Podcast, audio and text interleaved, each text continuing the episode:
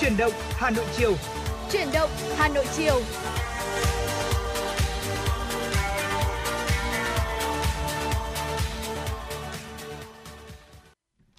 Mến chào quý vị thính giả, nhạc hiệu quen thuộc của truyền động Hà Nội chiều đã vang lên và chúng ta sẽ có 120 phút đồng hành cùng với nhau trên làn sóng của FM96. Người đồng hành cùng quý thính giả trong 120 phút trực tiếp của truyền động Hà Nội chiều ngày hôm nay là Quang Minh và Thu Minh. Thu Minh xin được gửi lời chào tới quý vị thính giả và chúng ta lại được gặp lại nhau trong chương trình truyền động Hà Nội buổi chiều ngày hôm nay. Và quý vị thính giả hãy ghi nhớ số điện thoại nóng của chương trình quý vị nhé để có thể tương tác cùng với chúng tôi uh, trong suốt 120 phút lên sóng của chương trình truyền động Hà Nội buổi chiều ngày hôm nay. Dạ vâng ạ và chúng ta sẽ có rất nhiều những tin tức đáng quan tâm để có thể truyền tải đến quý thính giả. Bên cạnh đó sẽ là những nội dung rất là hấp dẫn và không thể thiếu được những giai điệu âm nhạc. Vì vậy, quý thính giả chúng ta đừng quên tương tác với Quang Minh và Thu Minh thông qua số điện thoại là 024 3773 6688 để có thể yêu cầu những giai điệu âm nhạc yêu thích lắng nghe trên làn sóng FM96. Và quý vị thính giả cũng đừng quên, chương trình của chúng tôi đang được phát sóng trực tuyến trên website hanoionline.vn và đó cũng sẽ là kênh chúng ta có thể lắng nghe lại những số đã phát sóng của truyền động Hà Nội, các số sáng trưa chiều thưa quý vị. Dạ vâng ạ và bây giờ thì à, để mở đầu cho chương trình chuyển động Hà Nội buổi chiều ngày hôm nay của chúng tôi thì như thường lệ sẽ là một giai điệu âm nhạc được Thu Minh và Quang Minh gửi tặng tới cho quý vị thính giả. Ngay bây giờ xin mời quý thính giả chúng ta cùng thư giãn ít phút với ca khúc Mãi mãi bên nhau, một sáng tác của nhạc sĩ Đỗ Hiếu.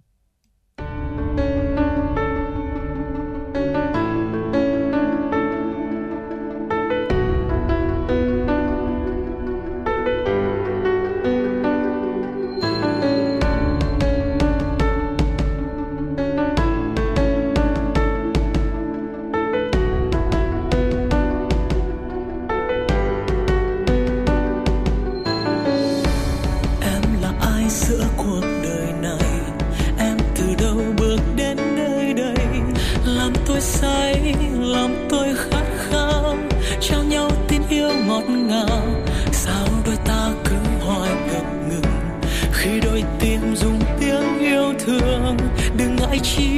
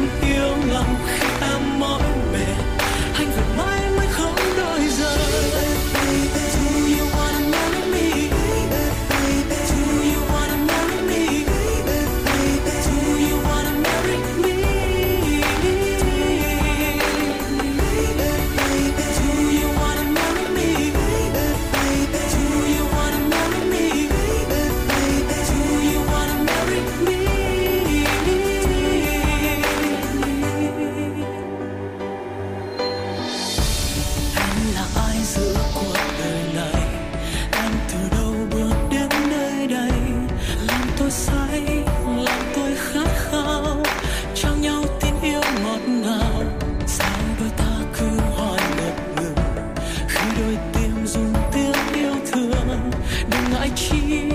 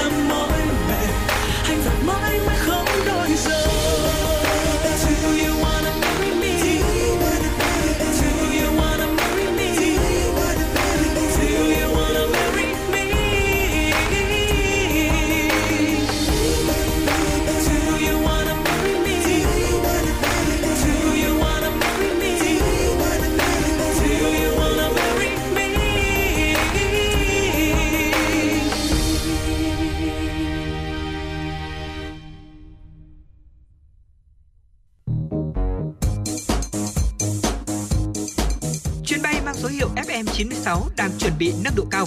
Quý khách hãy thắt dây an toàn, sẵn sàng trải nghiệm những cung bậc cảm xúc cùng FM96.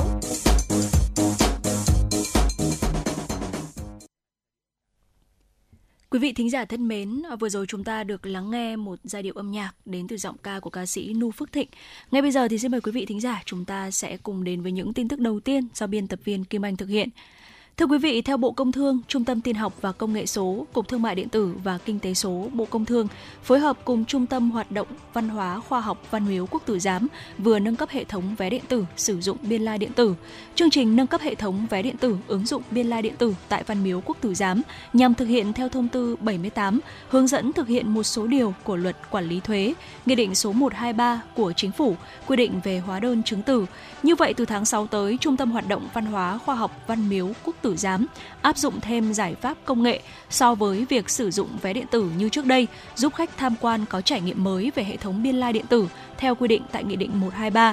Du khách có thể dễ dàng tra cứu lịch sử mua vé, hóa đơn cũng như thông tin lưu trữ vé dưới nhiều hình thức linh hoạt, tránh bị mất vé qua biên lai điện tử do Trung tâm Tin học và Công nghệ số, Cục Thương mại điện tử và Kinh tế số, Bộ Công Thương cung cấp. Ngày hôm nay, Công an huyện Phú Xuyên, Hà Nội cho biết đã khởi tố bị can, tạm giam đối tượng Vũ Kỳ Anh, sinh năm 2004, ở xã Phúc Tiến, huyện Phú Xuyên, Hà Nội để điều tra về hành vi cướp tài sản. Theo điều tra, từ khoảng tháng 3 năm 2023, do không có việc làm ổn định, cần tiền ăn tiêu nên Vũ Kỳ Anh thường sử dụng xe máy lấy khẩu trang che phần biển kiểm soát, dình ở những đoạn đường liên thôn vắng vẻ, cướp và sàm sỡ phụ nữ đi xe máy một mình. Cơ quan công an làm rõ gần đây nhất trong các buổi tối từ ngày 23 đến ngày 25 tháng 3 tại đường truyền thống thuộc thôn Khai Thái, xã Khai Thái, huyện Phú Xuyên, đối tượng Vũ Kỳ Anh ép xe, khống chế và cướp của 4 nạn nhân nữ. Ngoài 4 vụ việc trên, quá trình điều tra, đối tượng Vũ Kỳ Anh khai nhận còn gây ra 5 vụ cướp tài sản khác. Vụ việc đang được tiếp tục điều tra mở rộng. Công an quận Cầu Giấy Hà Nội đã nhận được thư cảm ơn của chị Lucy Snyder, quốc tịch Pháp về việc nhanh chóng giúp chị tìm lại tài sản bị thất lạc. Trước đó, khoảng 18 giờ 40 phút ngày 22 tháng 5, Công an phường Mai Dịch, quận Cầu Giấy tiếp nhận tin báo của chị Lucy Snyder về việc bị mất tài sản nhà trọ tại nhà trọ ở ngõ 221 Doãn Kế Thiện.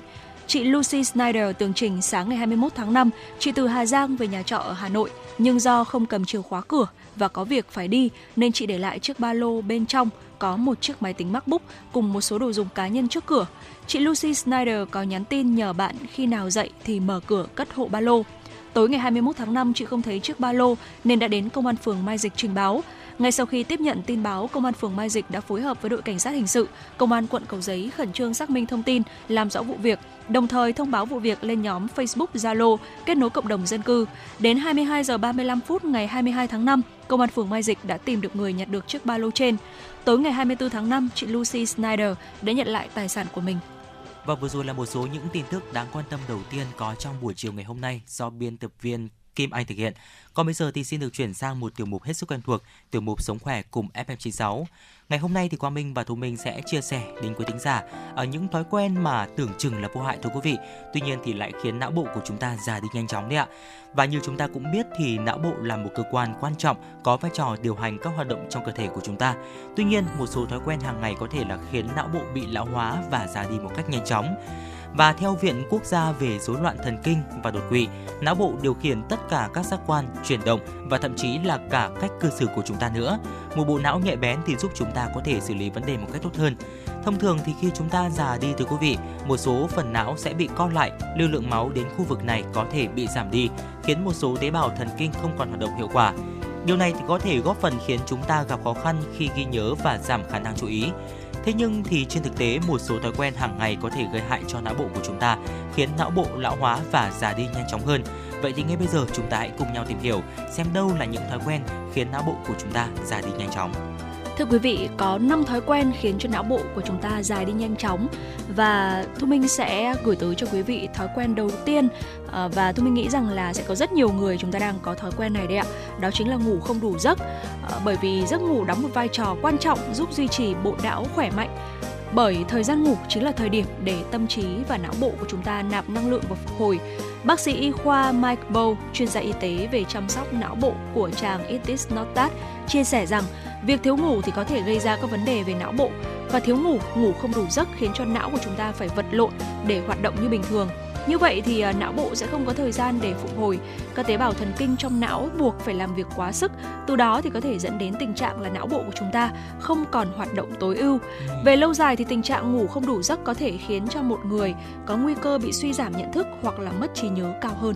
Dạ vâng ạ, và thói quen tiếp theo có lẽ sẽ khiến nhiều người bất ngờ.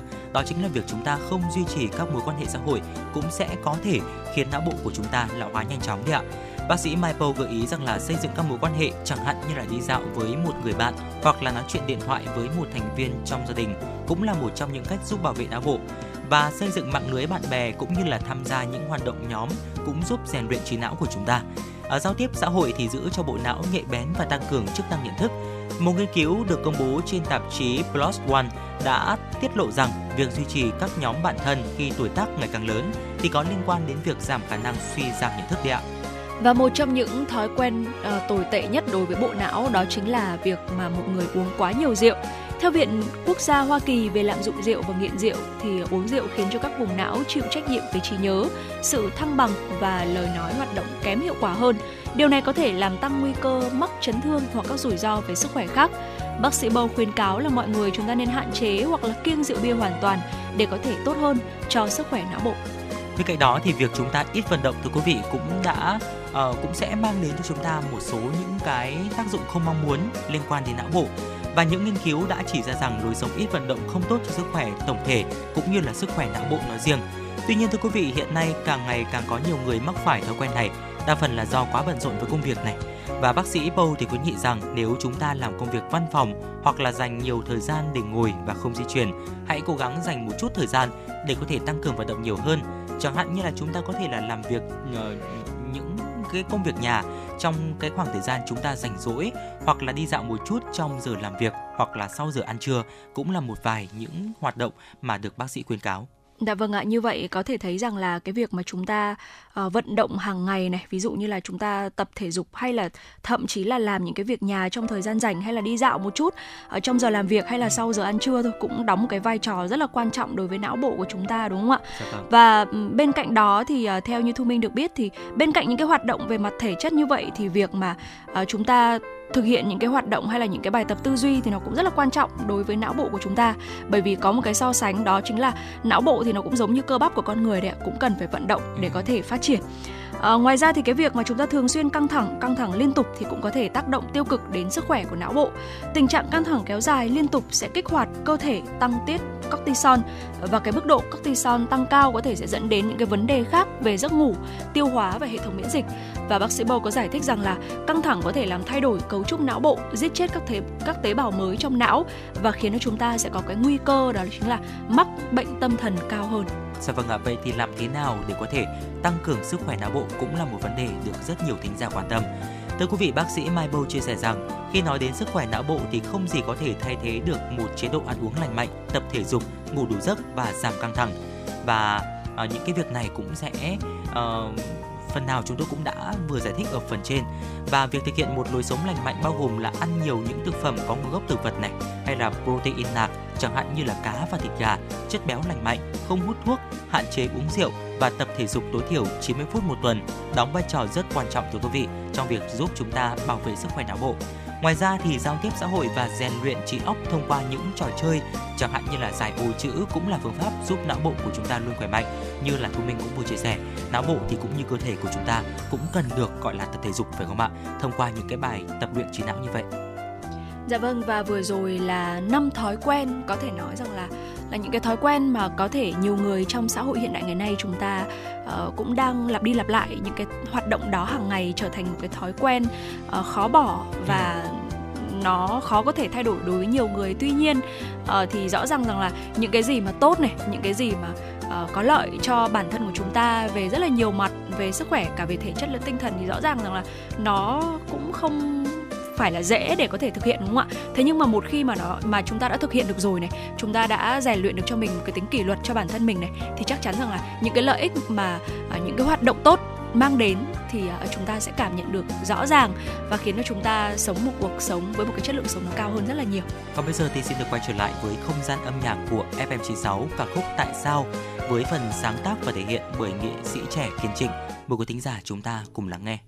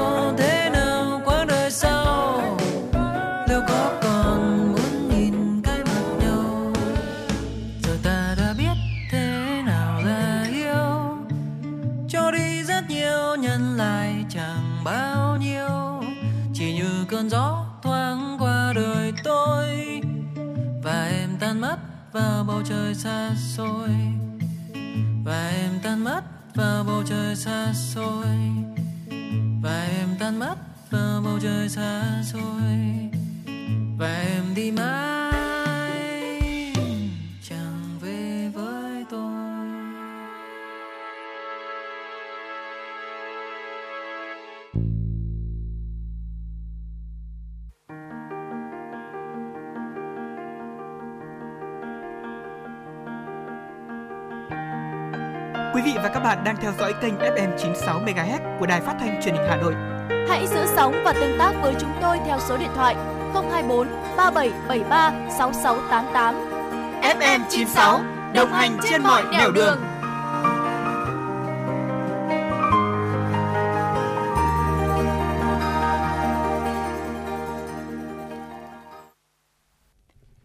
mời quý vị thính giả, chúng ta sẽ cùng tiếp tục quay trở lại với dòng chảy tin tức.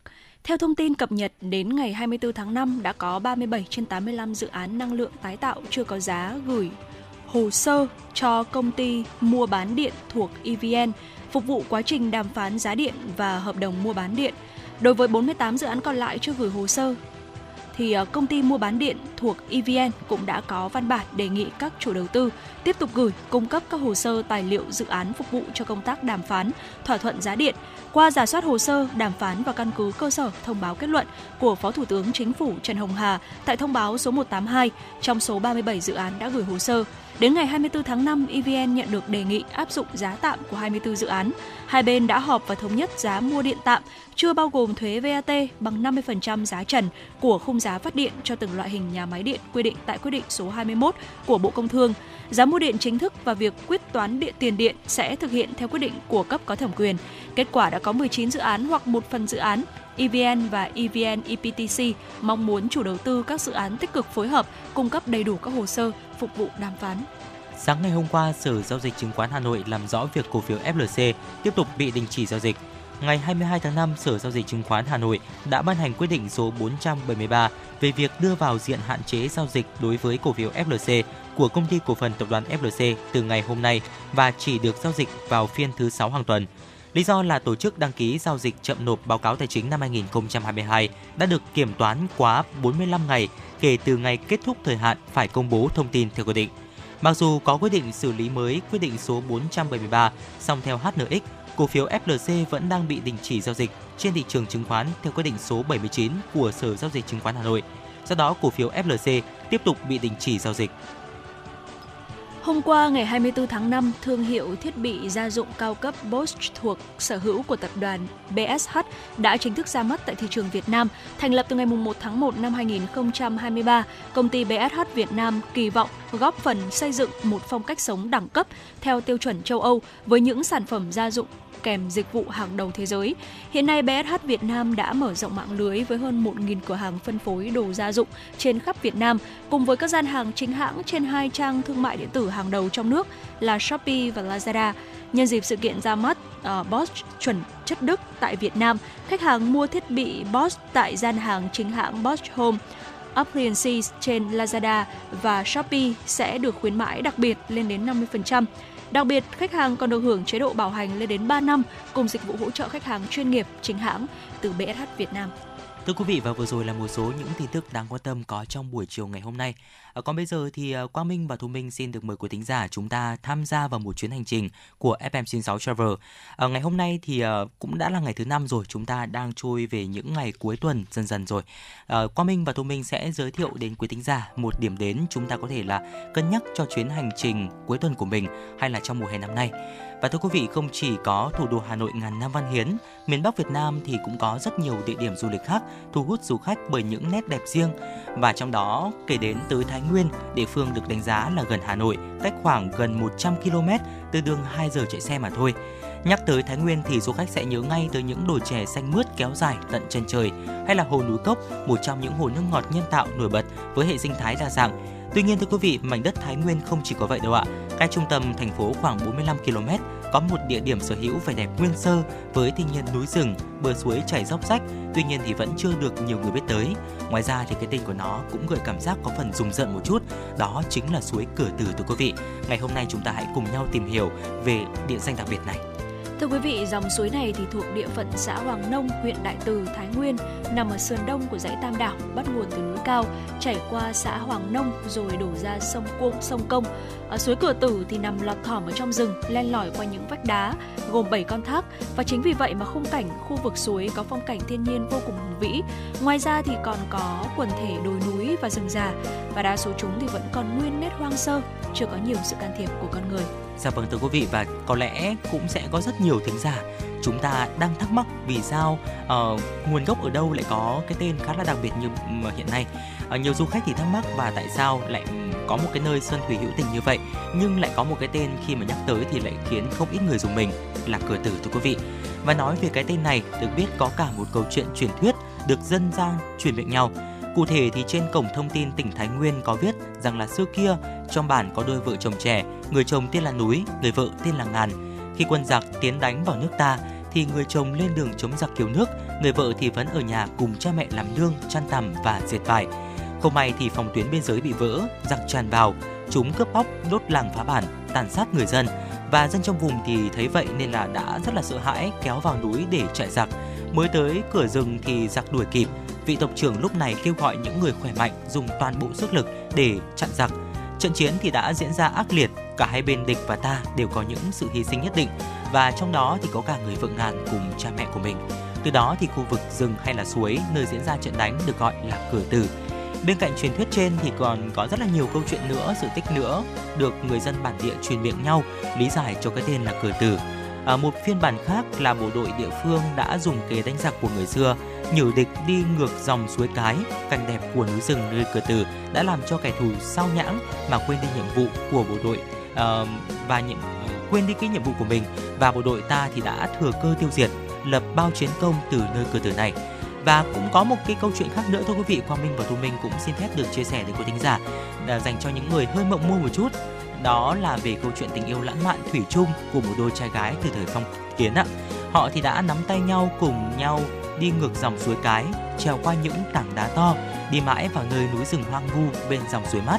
Mặc cho là người đời ngăn cản, can ngăn, thì à, chúng bay vào đó chỉ có đường tử mà thôi dù nguồn gốc của cái tên đó như thế nào thì vẫn không thể phủ nhận được sự độc đáo của nó phải không ạ? Và cùng với cảnh đẹp thiên nhiên không thể phủ nhận, chúng đã thu hút sự tò mò của các du khách và những người yêu thích sự khám phá mới lạ trong từng chuyến đi và từng điểm đến thưa quý vị. Và thưa quý vị, đây còn là một nơi ờ, rất là thích hợp cho những chuyến trekking bởi vì ờ, địa hình suối ờ, Cửa Tử thì uh, khi mà chúng ta có những cái chuyến trekking ở trên cái địa hình này thì Ờ, sẽ có những cái chuyến đi rất là mạo hiểm bởi nơi đây chủ yếu là rừng, sông, suối cùng với những cái khối đá lớn.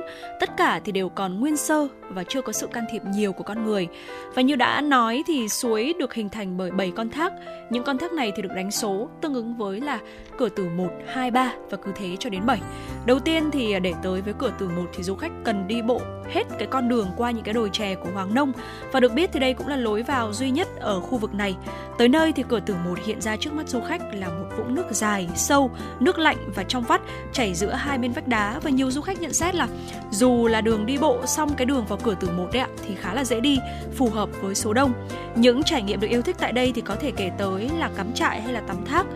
Uh, Nguyễn Hồng Minh, một du khách đến từ Hà Nội có chia sẻ rằng là mình đã dành nguyên buổi chiều ngày đầu tiên đến cửa tử cho cửa một. Mình tắm thác, bơi và ăn nhẹ ngay bên bờ suối. Và khi bắt đầu trở về là khoảng 4 giờ chiều, mặt trời bắt đầu lặn, phủ lên một màu vàng cam cho các đồi chè chứ danh của Thái Nguyên, tạo nên một khung cảnh rất là đẹp. Tuy nhiên thì từ cửa tử 2 trở đi, địa hình đã có phần hiểm trở, thử thách những du khách gan lì hơn và bạn Hồng Minh có nhận xét rằng là cửa tử rất là hiền hòa, suối nước trong vắt nằm lọt thỏm giữa những ngọn núi. Thế nhưng mà càng đi sâu vào trong đấy thì nước sẽ chảy càng xiết và những cái tảng đá thì cũng trở nên là trơn trượt hơn rất nhiều. Bước tới cửa thứ hai thì hiện ra trước mắt bạn là một hồ nước sâu sâu hoắm, xanh thẳm và một con thác dì rào ngay bên cạnh. À, lúc này thì mình vẫn nghĩ là dễ đi thôi bởi vì có áo phao. Thế nhưng mà đứng trên mỏm đất đó nhìn xuống hồ thì à, thực sự rất là sợ. Dạ vâng thưa quý vị, và giữa cửa tử 2 và cửa tử 3 có một khu vực gọi là máng trượt bằng đá, được tạo thành từ nước chảy qua thời gian dài, rồi đá mòn dần đi. Từ đó thì hình thành nên một đường máng trượt thú vị dành cho du khách. Và du khách Hồng Minh cũng chia sẻ thêm rằng là cô đã dành toàn bộ ngày thứ hai để những, có những cái trải nghiệm lần đầu trong đời ở cửa tử 2 và 3 đó chính là nhảy thác, trượt máng hay là cosplay tiên cá, ngắm thác thiên đường bạc trắng và nói về trải nghiệm mạo hiểm nhảy thác thì du khách nói ban đầu cô đã rất là sợ, mất tới 15 phút đứng run rẩy và do dự mãi không dám nhảy. Và cuối cùng thì cô phải nhờ người hướng dẫn viên của mình để à, có thể là đẩy từ đằng sau để có thể rơi xuống. Và khi xuống tới nơi để bơi thì được hòa mình với làn nước mát lạnh, cảm giác lúc ấy mới thật cảm giác là rất là sảng khoái cũng như là uh, cô cảm thấy rất là uh, đã đấy ạ. Còn ở cửa số 3 thưa quý vị, du khách được trải nghiệm ăn trưa, uống cà phê ngay trên mặt phiến đá nằm trên suối. Và Hồng Minh có chia sẻ rằng là vừa ăn uống, nghỉ ngơi, nghe tiếng suối và tiếng thác xì rào là một cảm giác vô cùng thư giãn. Và để khám phá hết cả 7 cửa tử thì du khách sẽ cần thời gian dài ngày hơn cùng với một sức khỏe bền bỉ hơn, dẻo dai hơn, kết hợp với sự hỗ trợ của các thiết bị an toàn. Và cũng đừng quên là khi rời đi thì du khách sẽ cần dọn dẹp toàn bộ rác thải, giữ lại cái vẻ trong lành và nguyên sơ nhất cho thiên nhiên ở nơi đây quý vị nhé.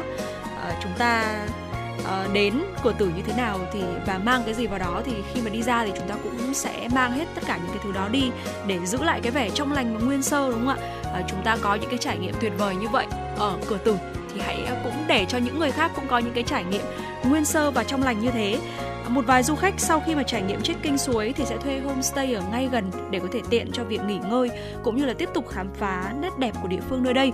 Và thời điểm thích hợp nhất cho những chuyến khám phá suối cửa tực là vào những tháng mùa hè, khoảng từ tháng 5 cho đến hết tháng 11 để có thể tránh mùa mưa và mùa lạnh. Và theo chia sẻ của nhiều du khách đã trải nghiệm à, với một địa điểm à, gần không quá xa xôi, chi phí cũng chỉ khoảng từ 2 cho đến 3 triệu đồng một cá nhân thôi ạ. À, tùy vào thời gian lưu trú thì có thuê người hướng dẫn đi cùng hay không, ăn uống như thế nào. Đây thực sự là một trải nghiệm ờ, rất đáng thử một lần ở trong đời, đặc biệt là với những người mà chúng ta à, đam mê khám phá thiên nhiên. Dạ vâng thưa quý vị, và vừa rồi là một số những chia sẻ của chúng tôi trong tiểu mục FM96 Travel về suối Cửa Tử và quý vị thính giả chúng ta cũng có thể thêm vào danh sách của mình những cân nhắc của mình về ờ, chuyến du lịch mùa hè năm nay. Còn bây giờ thì xin được quay trở lại với không gian âm nhạc của FM96 ca khúc Miền An Nhiên qua tiếng hát của Phạm Minh Thành. Mời quý thính giả chúng ta cùng lắng nghe. Mình xa thành phố, tìm về một nơi thật an nhiên. Tạm quên ngày tháng bỏ lại đằng sau những muộn phiền. Ngày mai chẳng biết, chặng đường này sẽ về nơi đâu. Chỉ mong ta sẽ luôn bên nhau như ngày đầu.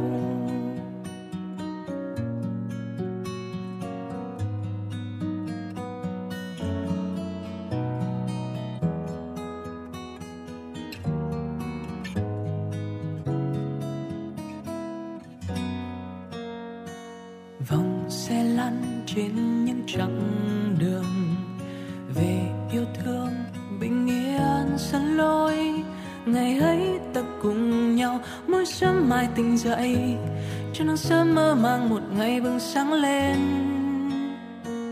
Vì ta yêu hết những cánh đồng, vì ta mong sóng sông sẽ mãi, ngọn núi kia chờ ta, từng lối mòn vượt qua.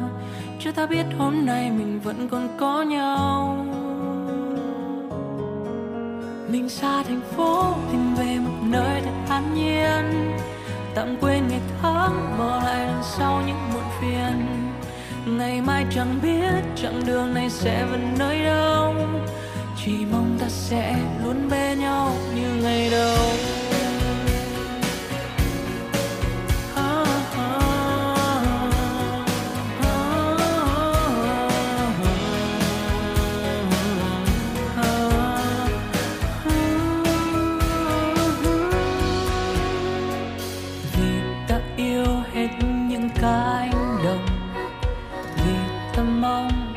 Xong sẽ mãi. Ngọn núi kia chờ ta, từng lối mòn vượt qua. Cho ta biết hôm nay mình vẫn còn có nhau. Mình xa thành phố, tìm về một nơi thật an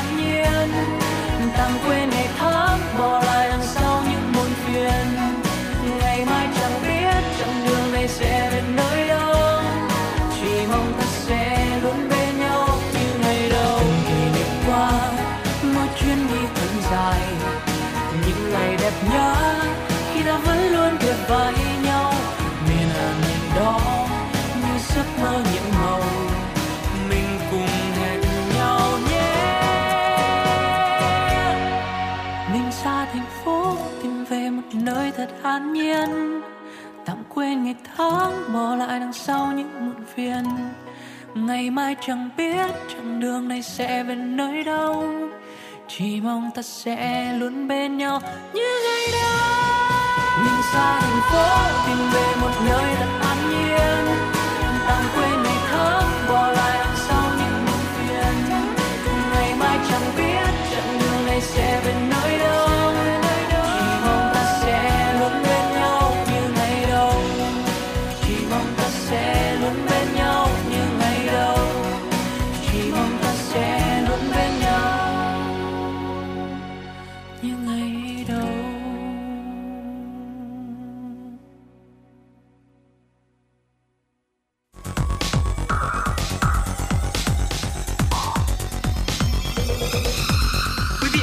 đang theo dõi kênh FM 96 MHz của đài phát thanh truyền hình Hà Nội. Hãy giữ sóng và tương tác với chúng tôi theo số điện thoại 024 3773 6688. FM 96 đồng hành trên, trên mọi nẻo đường. đường. Quý thính giả đang quay trở lại với chuyển động Hà Nội chiều cùng Quang Minh và Thu Minh. Và nếu quý thính giả chúng ta có những giai điệu âm nhạc yêu thích muốn lắng nghe trên làn sóng FM96 thì hãy tương tác với chúng tôi thông qua số điện thoại 024 3773 6688 quý vị nhé. Còn bây giờ thì xin được quay trở lại với những tin tức đáng quan tâm. Thưa quý vị, lạm phát của Anh trong tháng 4 vừa qua đã giảm mạnh xuống còn 8,7%, mức thấp nhất kể từ tháng 3 năm ngoái. Và thông tin tích cực này vừa được Văn phòng Thống kê Quốc gia Anh đưa ra. Đây cũng là lần đầu tiên nước Anh ghi nhận lạm phát giảm xuống dưới hai con số kể từ tháng 8 năm ngoái. Nguyên nhân giúp lạm phát xứ sở sương mù giảm là do giá năng lượng giảm đáng kể so với cùng kỳ năm ngoái. Chính phủ Anh dự báo lạm phát sẽ giảm xuống còn khoảng 5% vào cuối năm nay. Trước đó, Quỹ tiền tệ quốc tế đã nâng dự báo kinh tế Anh có thể tăng trưởng khoảng 0,4% trong năm nay, trái ngược với dự báo trước đó về nguy cơ suy giảm. Thưa quý vị, Pháp đã cấm các chuyến bay nội địa đối với những chặng bay ngắn nếu có thể di chuyển được bằng tàu cao tốc nhằm cắt giảm lượng khí thải từ máy bay tư nhân. Ngay sau khi sắc lệnh này được thực thi, người dân Pháp đã có phản ứng tích cực với kỳ vọng quyết định này có thể góp phần bảo vệ môi trường. Người dân Bagi coi lệnh cấm của chính phủ Pháp đối với các chuyến bay nội địa chặng ngắn là rất quan trọng, một động thái nhằm cắt giảm khí thải nhà kính. Bên ngoài một nhà ga xe lửa ở Bagi, nhiều người dân ủng hộ động thái của chính phủ và tin rằng quyết định này sẽ dẫn tới sự thay đổi giao thông và lượng khí thải ở cấp quốc gia. Sinh viên quốc tế ở bậc cử nhân sẽ bị cấm đưa người thân đến Vương quốc Anh trong bối cảnh nước này muốn hạn chế người nhập cư. Theo đó, chỉ du học sinh theo các chương trình nghiên cứu như thạc sĩ, tiến sĩ mới được mang theo người thân sang cùng thay vì tất cả như trước đó. Sinh viên quốc tế cũng không được chuyển đổi thị thực du học sang thị thực làm việc cho đến khi tốt nghiệp. Thay đổi trên sẽ được áp dụng từ tháng 1 năm 2024. Quyết định này diễn ra trong bối cảnh Anh đón dòng người di cư cao kỷ lục thời gian qua. Năm 2022, gần nửa triệu thị thực sinh viên đã được cấp. Số visa cấp cho người thân của những du học sinh này là 136.000, tăng gấp 8 lần so với năm 2019. Trong đó, Nigeria có số người phụ thuộc visa sinh viên cao nhất, xếp sau là Ấn Độ, Pakistan và Bangladesh. Ở thành phố New York, Mỹ vừa xuất hiện một quán cà phê mang chủ đề búp bê Barbie. Ngoài việc chụp ảnh thưởng thức các loại thức ăn, bánh và nước uống, các vị khách còn có cơ hội mua sắm những mặt hàng có liên quan đến loại búp bê nổi tiếng này. Do quán rất đông nên khách phải đăng ký chỗ trước. Nhiều người chia sẻ rằng khi đặt chân đến đây, họ có cảm giác như được trở về thời thơ ấu. Quán cà phê Malibu Barbie sẽ mở cửa đến giữa tháng 9 tới. Và thưa quý vị, vừa rồi là một số những tin tức đáng quan tâm có trong buổi chiều ngày hôm nay. Còn bây giờ thì xin được quay trở lại với không gian âm nhạc. Ngay lúc này thì Quang Minh và Thu Minh đã nhận được một yêu cầu âm nhạc đến từ một vị tính giả có nick Facebook là Ngọc Anh thông qua fanpage của chương trình. Ngay bây giờ thì xin mời quý thính giả chúng ta cùng lắng nghe ca khúc Em không qua tiếng hát của Vũ Thanh Vân. Yeah.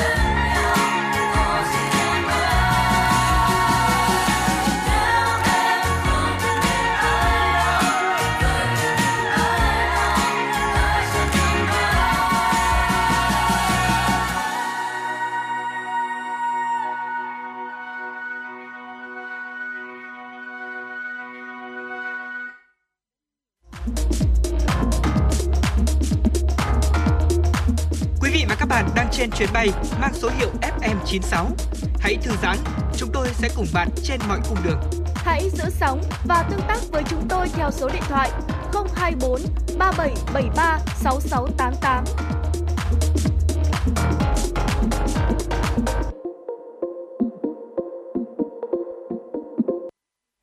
Thính giả đang quay trở lại với chuyển động Hà Nội chiều cùng Quang Minh và Thu Minh. Ngay bây giờ sẽ là tiểu mục khám phá thế giới. Ngày hôm nay thì chúng ta hãy cùng nhau ờ, tìm hiểu về đỉnh núi Everest thưa quý vị. Đỉnh núi cao nhất thế giới, đỉnh Everest được biết đến với vẻ đẹp hùng vĩ và tầm nhìn ngoạn mục. Tuy nhiên thì nó còn được biết đến với một thứ khác, đó chính là những tiếng động bí ẩn được nghe thấy vào ban đêm. Vậy thì tiếng động đó là gì và tại sao lại có những tiếng động như vậy? Ngay bây giờ chúng ta hãy cùng nhau tìm hiểu quý vị nhé. À, thưa quý vị, ờ, có thể thấy rằng là ờ, đỉnh núi cao nhất thế giới, đỉnh Everest đúng không ạ? Ờ, thì đã rất là nổi tiếng rồi và có nhiều người thắc mắc rằng là những cái tiếng động mà họ, những cái tiếng ồn mà họ nghe thấy từ ban đêm, đó là tiếng xuất phát ra từ đâu? Ờ, vậy thì trước hết chúng ta cùng tìm hiểu xem những cái, cái tiếng ồn này nó là gì quý vị nhé. Những cái tiếng động bí ẩn nghe thấy vào ban đêm trên đỉnh Everest thì được cho là nghe giống như là một cái tiếng rên rỉ. Thế nhưng mà một nghiên cứu của Hiệp hội Địa lý Quốc gia Hoa Kỳ đã xác định rằng là những âm thanh này thì không phải là do bất kỳ một cái loài động vật nào đã biết gây ra.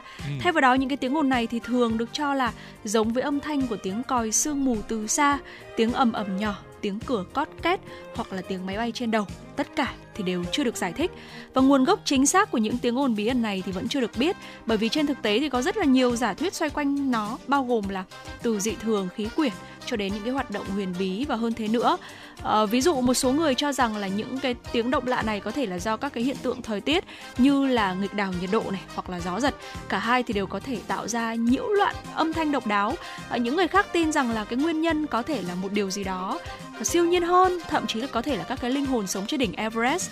Ờ, dù nguồn gốc của chúng là gì thì rõ ràng những cái tiếng ồn bất thường này là có thật và có thể nghe được bằng những cái thiết bị phù hợp. Bất kỳ ai muốn tự mình trải nghiệm hiện tượng này thì đều có thể ờ, sử dụng các cái thiết bị ghi âm chuyên dụng được thiết kế để ghi lại những cái âm thanh khó nắm bắt này.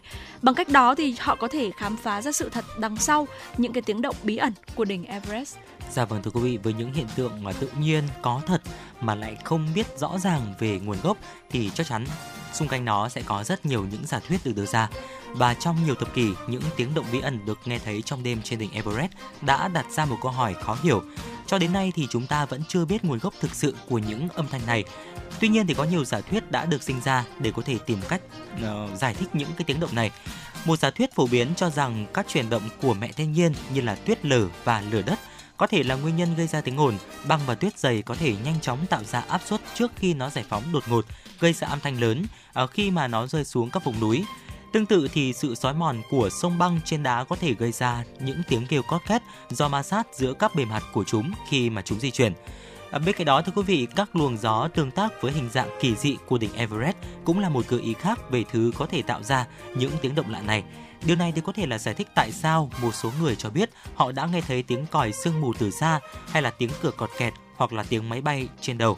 Điều này thì cũng không phải là chưa từng có đâu ạ. Những âm thanh huyết sáo tương tự thì đã được báo cáo ở những đỉnh núi khác nhau trên khắp thế giới. Và hoạt động địa chấn thì cũng đã được đề xuất như là một lời giải thích tiềm năng khác cho những tiếng động kỳ lạ này phát ra từ đỉnh Everest khi màn đêm buông xuống. Và bên dưới lớp vỏ trái đất là các sóng địa chấn tạo ra tiếng ầm ầm nhỏ khi mà chúng chạm tới các điểm nhất định trên mặt đất phía trên chúng. Ngoài ra thì âm vang từ nước ngầm có thể là nguyên nhân khiến một số người mô tả âm thanh giống như tiếng máy bay phát ra từ ngọn núi sau khi mà mặt trời lặn. Và cuối cùng thì các nhà nghiên cứu đã suy đoán rằng là động vật bản địa hoặc là gần đỉnh Everest cũng có thể tạo ra một số tiếng động bí ẩn. Tuy nhiên điều này vẫn chưa được xác nhận bằng bằng chứng khoa học cho đến nay. Một số nguồn tin rằng là một số người tin rằng là những cái hoạt động quân sự bí mật được tiến hành gần đỉnh Everest thì cũng có thể giải thích cho một số âm thanh đặc biệt này, mặc dù điều này vẫn chưa chắc chắn. Dạ vâng thưa quý vị, à, tóm lại thì ờ, mặc dù chúng ta vẫn chưa biết chắc chắn rằng điều gì đã gây ra tất cả những cái động những cái tiếng động kỳ lạ như vậy ở trên đỉnh Everest vào ban đêm. Tuy nhiên thì ờ, cũng có rất là nhiều giả thuyết với những lời giải thích rất là khả thi phải không ạ? Từ chuyển động tự nhiên của trái đất này cho đến hoạt động địa chấn và thậm chí là những hoạt động quân sự bí mật nữa. À, tuy nhiên thì nó cũng vẫn chỉ dừng lại ở giả thuyết mà thôi. Và đỉnh Everest vẫn luôn luôn là nóc nhà của thế giới cũng là một cái uh, đỉnh núi mà rất là nhiều người thám hiểm hay là những nhà leo núi chuyên nghiệp chúng ta muốn chinh phục. Dạ và uh, nếu quý vị thính giả chúng ta có thêm những chia sẻ nào về uh, cái địa điểm này để chúng ta có thể là chia sẻ thêm về đỉnh núi Everest thì xin được uh, tương tác với chúng tôi thông qua số điện thoại 024 3773 6688 thưa quý vị. Dạ vâng ạ. Và đối với những ai mà chúng ta mong muốn được chinh phục đỉnh Everest đấy ạ thì chúng ta có thể uh, nhiều người đã lựa chọn đến với đất nước Nepal đúng không ạ? Ờ, và khi mà đến với đất nước Nepal để có thể chinh phục được đỉnh Everest thì chúng ta cũng phải trải qua ờ, rất là nhiều những cái quá trình kiểm tra về mặt sức khỏe cũng như là viết một số những cái cam kết. Và thưa quý vị, một thông tin mà chúng tôi mới cập nhật thì à, huyền thoại người Nepal Kamirita Sepa thì à, đã lập kỷ lục à, lên đỉnh Everest lần thứ 28 vào ngày gần đây, đó là ngày 23 tháng 5 chỉ một tuần sau khi mà ông chinh phục nóc nhà thế giới lần thứ 27 và người đàn ông 53 tuổi này thì đã lên đỉnh Everest ở độ cao là 848,86 m vào lúc 9 giờ 23 phút ngày 23 tháng 5. À, Bigyan Korirala, một nhân viên ở bộ phận leo núi của Bộ Du lịch Nepal cho biết là Kamirita Sherpa đã làm nên lịch sử khi mà lên đến đỉnh Everest lần thứ 28. À, Mikma Sherpa, chủ tịch Seven Summit Treks, đơn vị nơi mà Kami làm việc, thông báo rằng là tình trạng sức khỏe của ông ấy ổn định và ông ấy đang xuống các trại ở độ cao thấp hơn. Và trước đó ngày 17 tháng 5 năm thì Rami đã lên nóc nhà thế giới lần thứ 27. Một hướng dẫn viên người Nepal, Pasang Dawashepa cũng đã đạt con số này vào ngày 22 tháng 5. À, Kami lần đầu lên đỉnh Everest là vào ngày 13 tháng 5 năm 1994. Ngoài ra thì ông còn chinh phục đỉnh K2 một lần, đỉnh Hoste Hose một lần, đỉnh Manaslu 3 lần, Choyu 8 lần và hiện tại thì ông là người giữ kỷ lục leo trên độ cao 8.000m nhiều lần nhất. Và hành trình leo núi của ông bắt đầu vào năm 1992 khi mà ông tham gia một chuyến đi lên đỉnh Everest với vai trò là thành viên đội hỗ trợ. Tương tự, hướng dẫn viên người Anh Kenton Cole cũng phá kỷ lục của chính mình khi chinh phục nóc nhà thế giới lần thứ 17 và ông đang giữ kỷ lục ở người nước ngoài lên đỉnh Everest nhiều lần nhất và trong mùa leo núi mùa xuân thì có 478 người từ 65 quốc gia và vùng lãnh thổ thì đã được cấp phép leo Everest và theo Bộ Du lịch Nepal thì năm nay đánh dấu một cột mốc 70 năm từ lần đầu tiên có người chinh phục thành công đỉnh núi này. Có thể nói rằng là cái việc mà chinh phục được đỉnh Everest là cái niềm mơ ước của rất nhiều người, đặc biệt là những người mà chúng ta ưa thích khám phá, ưa thích du lịch đúng không ạ? Và tụi mình cũng được biết rằng là rất là nhiều người khi mà chúng ta đến với Nepal để leo lên đỉnh Everest này thì trên cái con đường mà chúng ta lên đến cái chỗ để có thể bắt đầu hành trình này đấy ạ. Dạ vâng. Ở đất nước Nepal thì cũng có rất là nhiều những cái địa điểm du lịch mà chúng ta có thể uh, dừng chân uh, để có thể khám phá cũng như là uh, đi du lịch và nếu như mà quý vị thính giả nào mà uh, chúng ta đã từng một lần đến với đất nước Nepal hay là đã từng uh, một lần uh, được chinh phục đỉnh núi Everest đúng không ạ? Dạ vâng thì có ạ. thể chia sẻ với cho chúng tôi. Dạ vâng ạ và cũng có một cái thông tin rất là đặc biệt qua mình muốn chia sẻ đến Thu Minh cũng như là quý vị thính giả. Đó chính là vào tháng 5 năm 2022 thì ở Thanh Nhã đã trở thành người phụ nữ Việt Nam đầu tiên chinh phục đỉnh Everest thưa quý vị. Vào ngày 20 tháng 5 thì Thanh Nhã thông báo ờ, chị đã xuống núi an toàn sau sau hành trình chinh phục thành công đỉnh Everest cao 8.848,86 m và có thời gian nghỉ ngơi tại trạm căn cứ nền Everest ở độ cao là 5.364 m trong hai ngày là ngày 18 và ngày 19 tháng 5 để có thể phục hồi sức khỏe. Và cô có chia sẻ trong niềm vui rằng là bây giờ thì cô chỉ muốn trở về Việt Nam thôi để có thể là ăn mừng món ngon quê nhà như là phở, bún bò, ốc cùng với bạn bè. Và sau khi mà đi trekking từ Luca đến trạm dừng chân thưa quý vị suốt 8 ngày từ tháng 4 thì Thanh Nhã đã bắt đầu dành vài tuần để có thể tập leo Everest theo phương pháp là xoay vòng lên xuống bắt buộc để có thể có thể là uh, thích nghi với những độ cao. Vào ngày 11 tháng 5 thưa quý vị, đội mũ bảo hiểm có quốc kỳ cờ đỏ sao vàng và tên mình chị bắt đầu chính thức hành trình chinh phục đỉnh Everest. Và cô gái này có chia sẻ rằng là mỗi ngày thì tôi đến được một trại rừng có tên là Base Camp và đúng kế hoạch đến tối ngày 15 tháng 5 thì bắt đầu chinh phục vùng chết, có nghĩa là Death Zone, tức là từ độ cao 7.950m lên đến đỉnh núi. Nhờ thời tiết thuận lợi thì à, cô gái này đã đi khá nhanh để có thể lên tới đỉnh vào lúc 3 giờ 30 sáng ngày 16 tháng 5. Hiện tại thì đang uh, cô đang chờ xác nhận mình là người đầu tiên lên đỉnh Everest trong ngày 16 tháng 5 và đây cũng là người phụ nữ đầu tiên chinh phục đỉnh núi Everest, cũng là một thông tin rất là tuyệt vời với cộng đồng uh, yêu thích khám phá cũng như là leo núi của Việt Nam. Dạ vâng ạ. Và có thể nói rằng ờ, đây đều là những cái thành tích rất là đáng ngưỡng mộ đúng không ạ? À, còn bây giờ thì ờ, xin mời quý vị thính giả chúng ta sẽ cùng thư giãn với một giai điệu âm nhạc và quý vị hãy giữ sóng Thu Minh và Quang Minh chúng tôi sẽ quay trở lại để ờ, cùng với quý vị đem tới cho quý vị những tin tức do phóng viên biên tập viên của chương trình cập nhật và gửi về.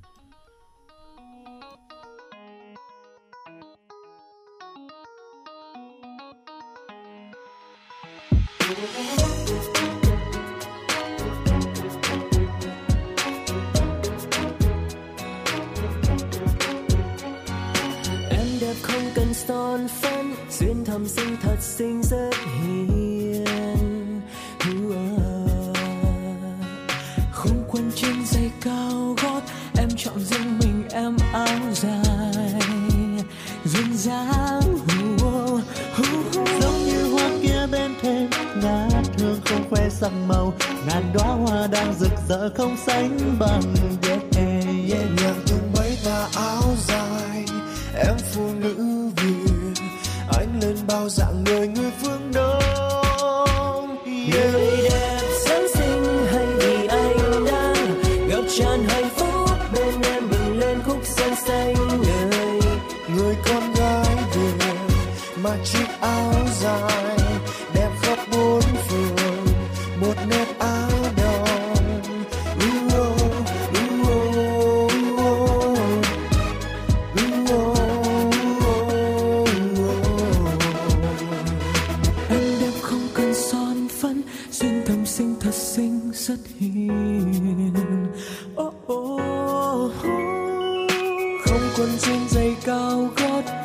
chọn riêng mình em áo dài duyên dáng giống như hoa kia bên thềm, ngát hương không que sắc màu.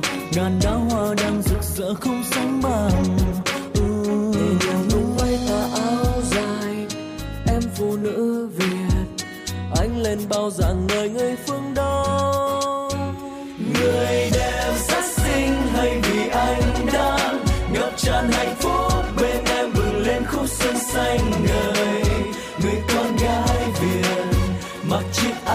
dài đẹp khắp bốn phương một nét á đông Ooh, oh, ooh, oh, ooh, oh, oh.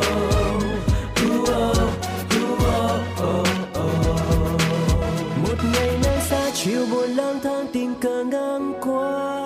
Một bao trắng một bờ vai xinh tôi không quen.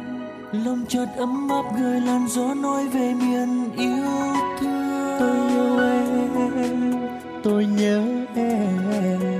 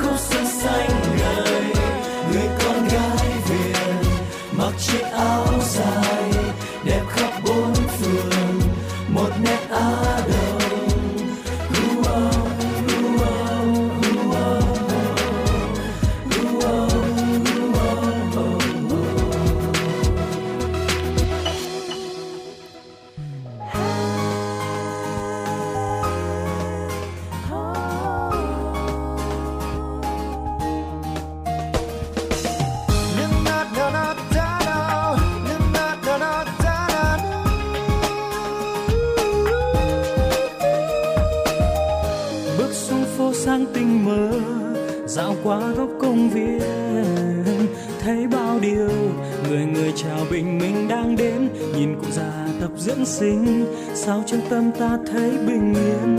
Một hà nội rất thân quen, yeah. Trường hồng rạng rỡ, phố xa bỗng nhiên càng đông hơn.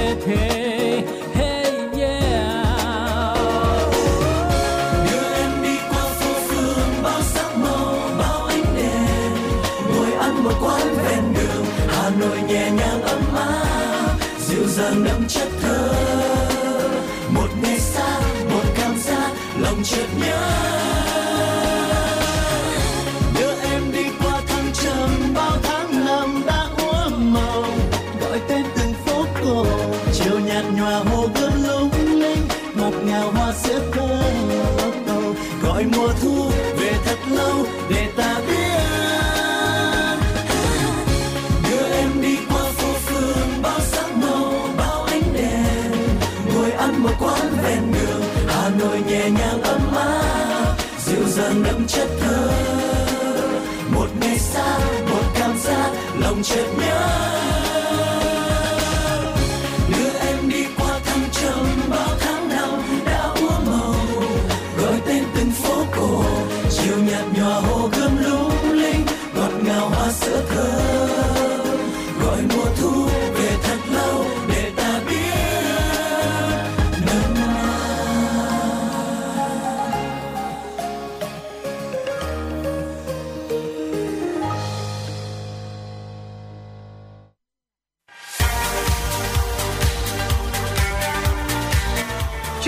Hà Nội chiều. Chuyển động Hà Nội chiều.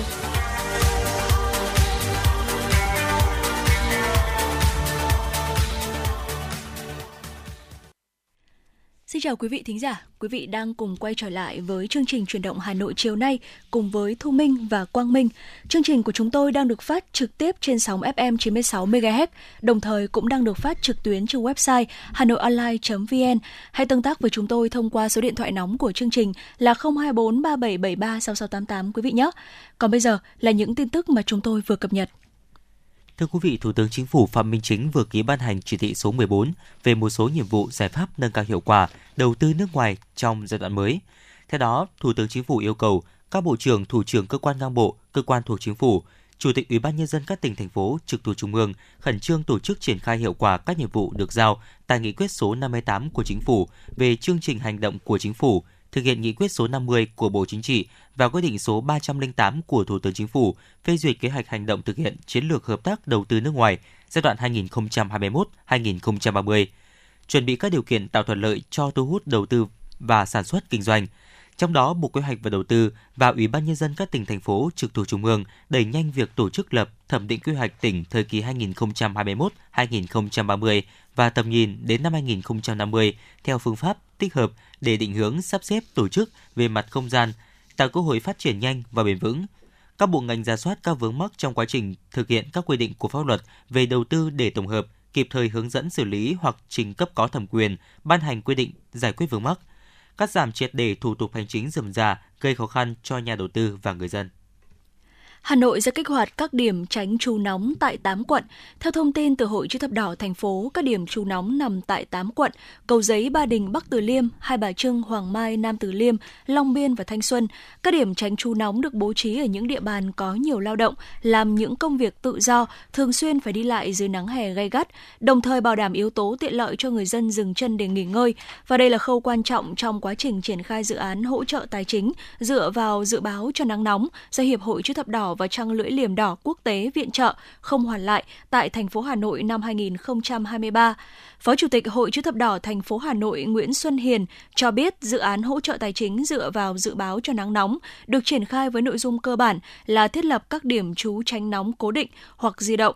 Ngoài ra, các cấp hội chữ thập đỏ tiến hành thăm hỏi tổ chức các hoạt động truyền thông về tác hại cách phòng tránh nắng nóng, giúp người lao động có hoàn cảnh khó khăn, giảm nguy cơ gặp rủi ro về sức khỏe do nắng nóng gây ra.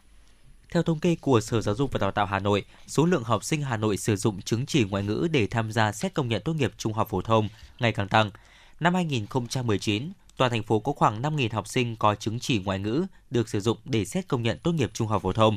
Năm 2020 có khoảng 7.000 học sinh, năm 2021 có hơn 10.000 học sinh, năm 2022 là hơn 13.000 học sinh và đến năm nay là 15.991 học sinh. Điều này cho thấy đây là môn học ngày càng được học sinh quan tâm, học sinh học tập có chất lượng tốt. Bộ Giáo dục và Đào tạo quy định thí sinh có một trong các chứng chỉ ngoại ngữ giống hoặc khác với môn ngoại ngữ đang học tại trường phổ thông hợp lệ có giá trị sử dụng ít nhất đến ngày 27 tháng 6 năm 2023 và đạt mức điểm tối thiểu theo quy định được miễn bài thi trong xét công nhận tốt nghiệp trung học phổ thông năm 2023. Những năm gần đây, năm nào thành phố Hà Nội cũng là một trong số ít địa phương có đủ điều kiện miễn thi bài thi môn ngoại ngữ chiếm số lượng lớn. Các thí sinh được miễn bài thi môn ngoại ngữ trong xét tốt nghiệp trung học phổ thông vẫn có thể đăng ký thi bài thi môn ngoại ngữ để lấy kết quả xét tuyển vào đại học cao đẳng. Theo kế hoạch đảm bảo cung cấp nước sạch mùa hè năm 2023 trên địa bàn thành phố Hà Nội, Sở Xây dựng Hà Nội đã có những giải pháp nhằm khắc phục tình trạng thiếu nước sạch. Theo công ty cổ phần nước sạch Tây Hà Nội, nguyên nhân do nhu cầu tăng trong khi nguồn cung từ nhà máy nước sạch sông Đà chưa kịp đáp ứng. Giải pháp trước mắt bao gồm bổ sung nguồn cấp từ nhà máy nước mặt sông Đuống cho khu vực Hai Bà Trưng, Hoàng Mai, Hà Đông, Thanh Xuân, điều tiết cấp nước luân phiên, cấp nước theo giờ, sử dụng bơm tăng áp cục bộ. Các giải pháp lâu dài được tính đến là khẩn trương hoàn thành công tác nghiệm thu, đưa tuyến truyền dẫn nước sạch số 2 sông Đà vào sử dụng, điều chỉnh quy trình vận hành, tăng công suất nhà máy nước mặt sông Đuống, đôn đốc khẩn trương hoàn thành nhà máy nước mặt sông Hồng vào vận hành. Hiện vẫn còn khoảng 15% người dân khu vực nông thôn Hà Nội chưa được tiếp cận nước sạch, nhiều xã chưa có nước sạch đã giao nhà đầu tư, nhưng chưa thực hiện dự án, thậm chí nhiều xã chưa có nhà đầu tư.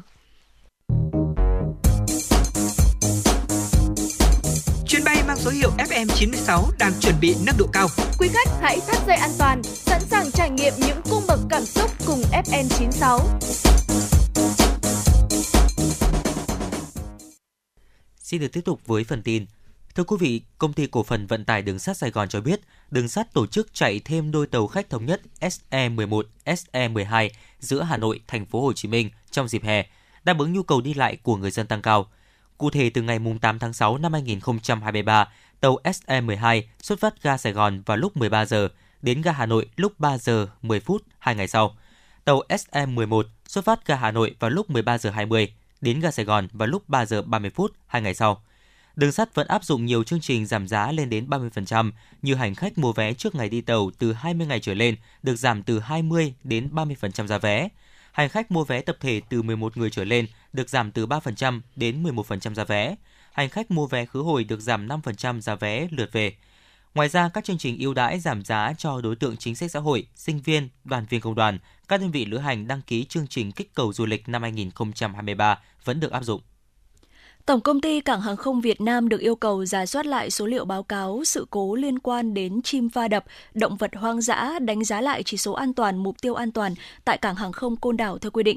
Để hạn chế các sự cố do chim, động vật hoang dã, vật nuôi xảy ra tại sân bay này, ACV cũng có trách nhiệm chỉ đạo Cảng hàng không Côn Đảo giả soát lại chương trình kiểm soát chim, động vật hoang dã, vật nuôi được ban hành, các biện pháp kiểm soát chim đã và đang triển khai, đánh giá kết quả thực hiện theo quy định và điều chỉnh lại nếu cần.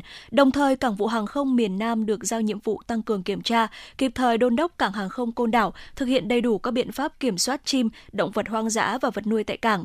Trước đó, số liệu được ghi trong báo cáo của công ty bay dịch vụ hàng không cho thấy các vụ việc liên quan đến chim và động vật hoang dã tại Cảng hàng không Côn Đảo được ghi nhận trong 4 tháng đầu năm 2023 có chiều hướng gia tăng. Đáng chú ý, các vụ việc này có tính chất lặp lại, gây nguy hại đến sự an toàn và ảnh hưởng đến quá trình khai thác chuyến bay. Ngày hôm nay, Cục Cảnh sát Giao thông Bộ Công an cho biết, trong vụ xe tải lật nghiêng nằm chắn ngang cao tốc Pháp Vân, Cao Bù, Mai Sơn sáng nay, không có ai thương vong. Những vệt dài màu đỏ trên đường là do dưa hấu bị vỡ trong quá trình vận chuyển trên xe tải rơi ra tạo thành. Cụ thể vào lúc 6 giờ 30 phút sáng nay, tại km 201 cao tốc Pháp Vân Cao Bồ Mai Sơn, quốc lộ 45 thuộc địa bàn xã Tô Hiệu, huyện Thường Tín, Hà Nội, xảy ra một vụ va chạm giao thông giữa hai xe ô tô. Vào thời điểm trên, xe ô tô tải biển kiểm soát 29C 93234 do anh Vũ Đình Rung, sinh năm 1994 ở tỉnh Nam Định, điều khiển đâm vào đuôi xe ô tô con 4 chỗ biển kiểm soát 36A 54263 do anh Nguyễn Văn Tứ, sinh năm 1992 ở tỉnh Thanh Hóa điều khiển chạy phía trước, cùng chiều hướng ra phía Nam Hà Nội. Vụ tai nạn không gây thương vong, hai xe ô tô bị hư hỏng. Cục Cảnh sát Giao thông ngay sau đó có mặt kịp thời bảo vệ hiện trường và phân luồng giao thông, đảm bảo lưu thông trên tuyến. Hiện tại giao thông trên toàn tuyến đã thông suốt, các phương tiện đã được cầu kéo di chuyển tới khu vực an toàn. Nguyên nhân vụ việc đang được điều tra và làm rõ. Ngày hôm qua, Công an phường Trúc Bạch, quận Ba Đình, Hà Nội đã trao trả tài sản thất lạc cho du khách Pháp. Đáng chú ý, mặc dù nạn nhân không trình báo khi mất tài sản, nhưng với tinh thần trách nhiệm cao, Công an phường Trúc Bạch đã chủ động tìm và mời nạn nhân đến nhận lại tài sản. Trước đó, chiều ngày 22 tháng 5, Công an phường Trúc Bạch tiếp nhận từ quần chúng nhân dân về việc phát hiện một túi sách bên trong có một máy tính sách tay và đồ đạc tài sản cá nhân không rõ chủ sở hữu bị bỏ rơi trên đường Yên Phụ. Qua giả soát xác minh, Công an phường đã tìm được chủ nhân chiếc túi sách là bà Anne-Marie quốc tịch Pháp và mời bà lên trụ sở để làm thủ tục nhận lại tài sản. Tại cơ quan công an, bà Anne-Marie rất vui khi nhận lại được tài sản bị thất lạc của mình. Đồng thời, bà gửi lời cảm ơn đến người dân và cán bộ chiến sĩ Công an phường Trúc Bạch đã nhiệt tình giúp đỡ để bà tìm lại tài sản bị đánh rơi. Đây là một trong những việc làm thiết thực của cán bộ chiến sĩ Công an thủ đô, góp phần xây dựng hình ảnh đẹp của Công an nhân dân Việt Nam trong mắt nhân dân và bạn bè quốc tế. Theo bạn, thứ gì tạo nên sự tự tin cho chúng ta khi nói chuyện? Cách ăn nói hay là ngôn ngữ cơ thể? Với tôi, đó là nụ cười. Cảm ơn các bác sĩ của nhà khoa Quang Hưng đã giúp tôi có được bí quyết chinh phục người mình thích. Một nụ cười tự nhiên và rạng rỡ. Thật chẳng ngờ, nhà khoa Quang Hưng đã giúp tôi hoàn thiện mình, trở nên tự tin hơn mỗi khi giao tiếp với đối tác, khách hàng với một nụ cười đầy rạng rỡ và thu hút. Nhà khoa Quang Hưng đã tiếp thêm tự tin cho những nụ cười thêm tươi. Sứ mệnh tiếp thêm tự tin cho nụ cười. Nhà khoa Quang Hưng tin cậy điểm 10 Thay đổi bản thân nâng tầm giá trị mỗi người. Tới ngay nhà khoa Quang Hưng đây. Tư vấn chăm sóc tận tình. Y bác sĩ chuyên môn cao thấu hiểu tâm tình. Thiết bị hiện đại phục vụ hết mình. Tới ngay nhà khoa Quang Hưng để tự tin là chính mình. Hiện nay, Nha khoa Quang Hưng đang có chương trình thăm khám và điều trị miễn phí các bệnh răng miệng cho trẻ em dưới 12 tuổi. Hãy ghé ngay Nha khoa Quang Hưng tại số 4 lô A32, cổng chào khu đô thị Gelesimco A, An Khánh, Hoài Đức, Hà Nội hoặc số 150 Phan Đình Phùng, thị trấn Phùng hay ngã ba chợ Tân Lập, Đan Phượng. Chi tiết liên hệ 024 777 06699 hoặc truy cập website nha khoa quang hưng.com. năm tháng tan trong vòng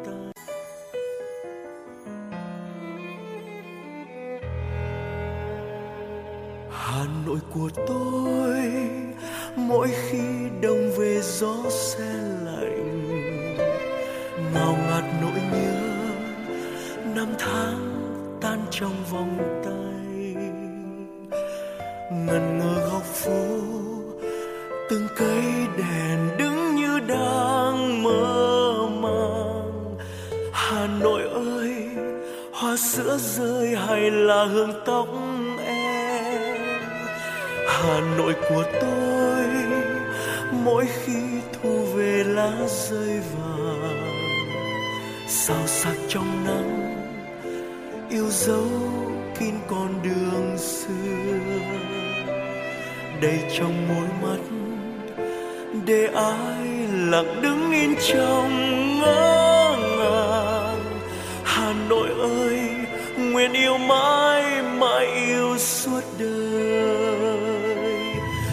từng giọt sương trên đường xưa như vẫn đâu đây hương hoàng lan.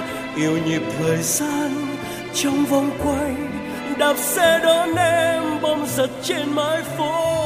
Yêu chiều hồ tây, chuông chùa vang, từng cơn sóng tan theo trong hồn hoàng. Hà nội ơi, mãi trong tôi đẹp như giấc mơ.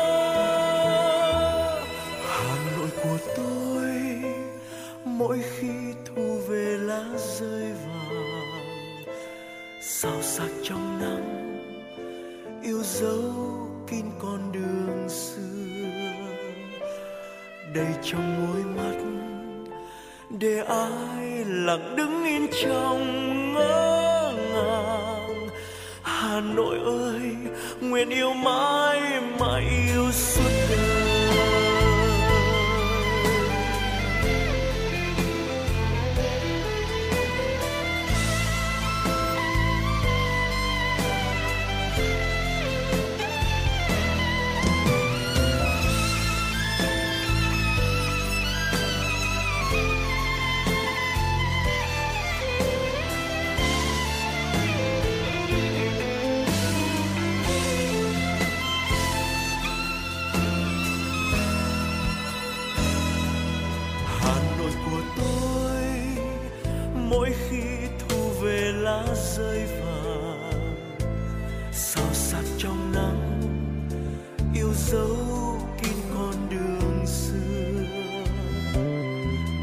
trong môi mắt để ai lặng đứng yên trong ngỡ ngàng.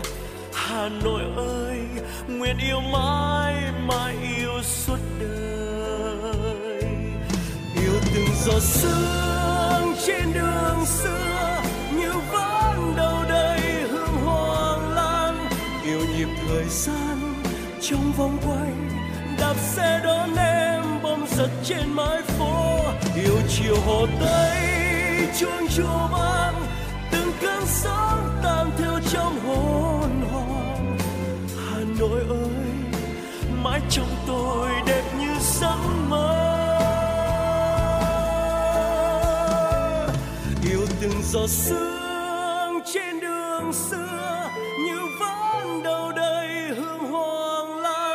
yêu nhịp thời gian, trong vòng quay, đạp xe đón em, bom giật trên mái phố. Yêu chiều hồ tây, chuông chùa vang, từng cơn sóng tan theo trong hồn hoàng hà nội ơi, mãi trong tôi đẹp như giấc mơ.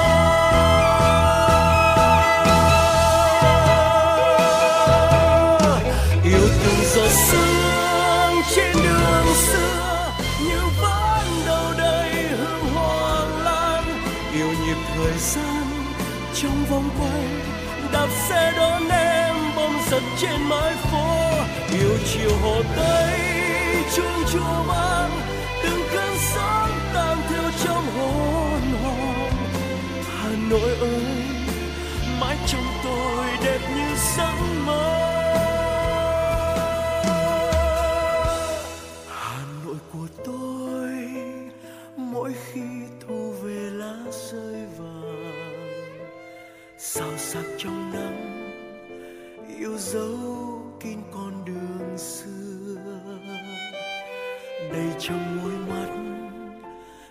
ai lặng đứng yên trong ngỡ ngàng. Hà Nội ơi, nguyện yêu mãi mãi yêu suốt đời. Hà Nội ơi, nguyện yêu mãi.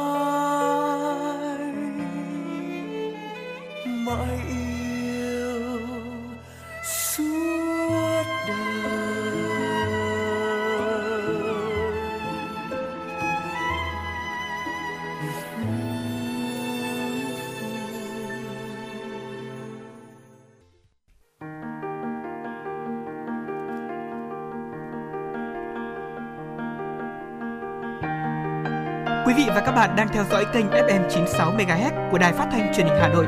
Hãy giữ sóng và tương tác với chúng tôi theo số điện thoại 024 3773 6688. FM 96 đồng hành trên mọi nẻo đường.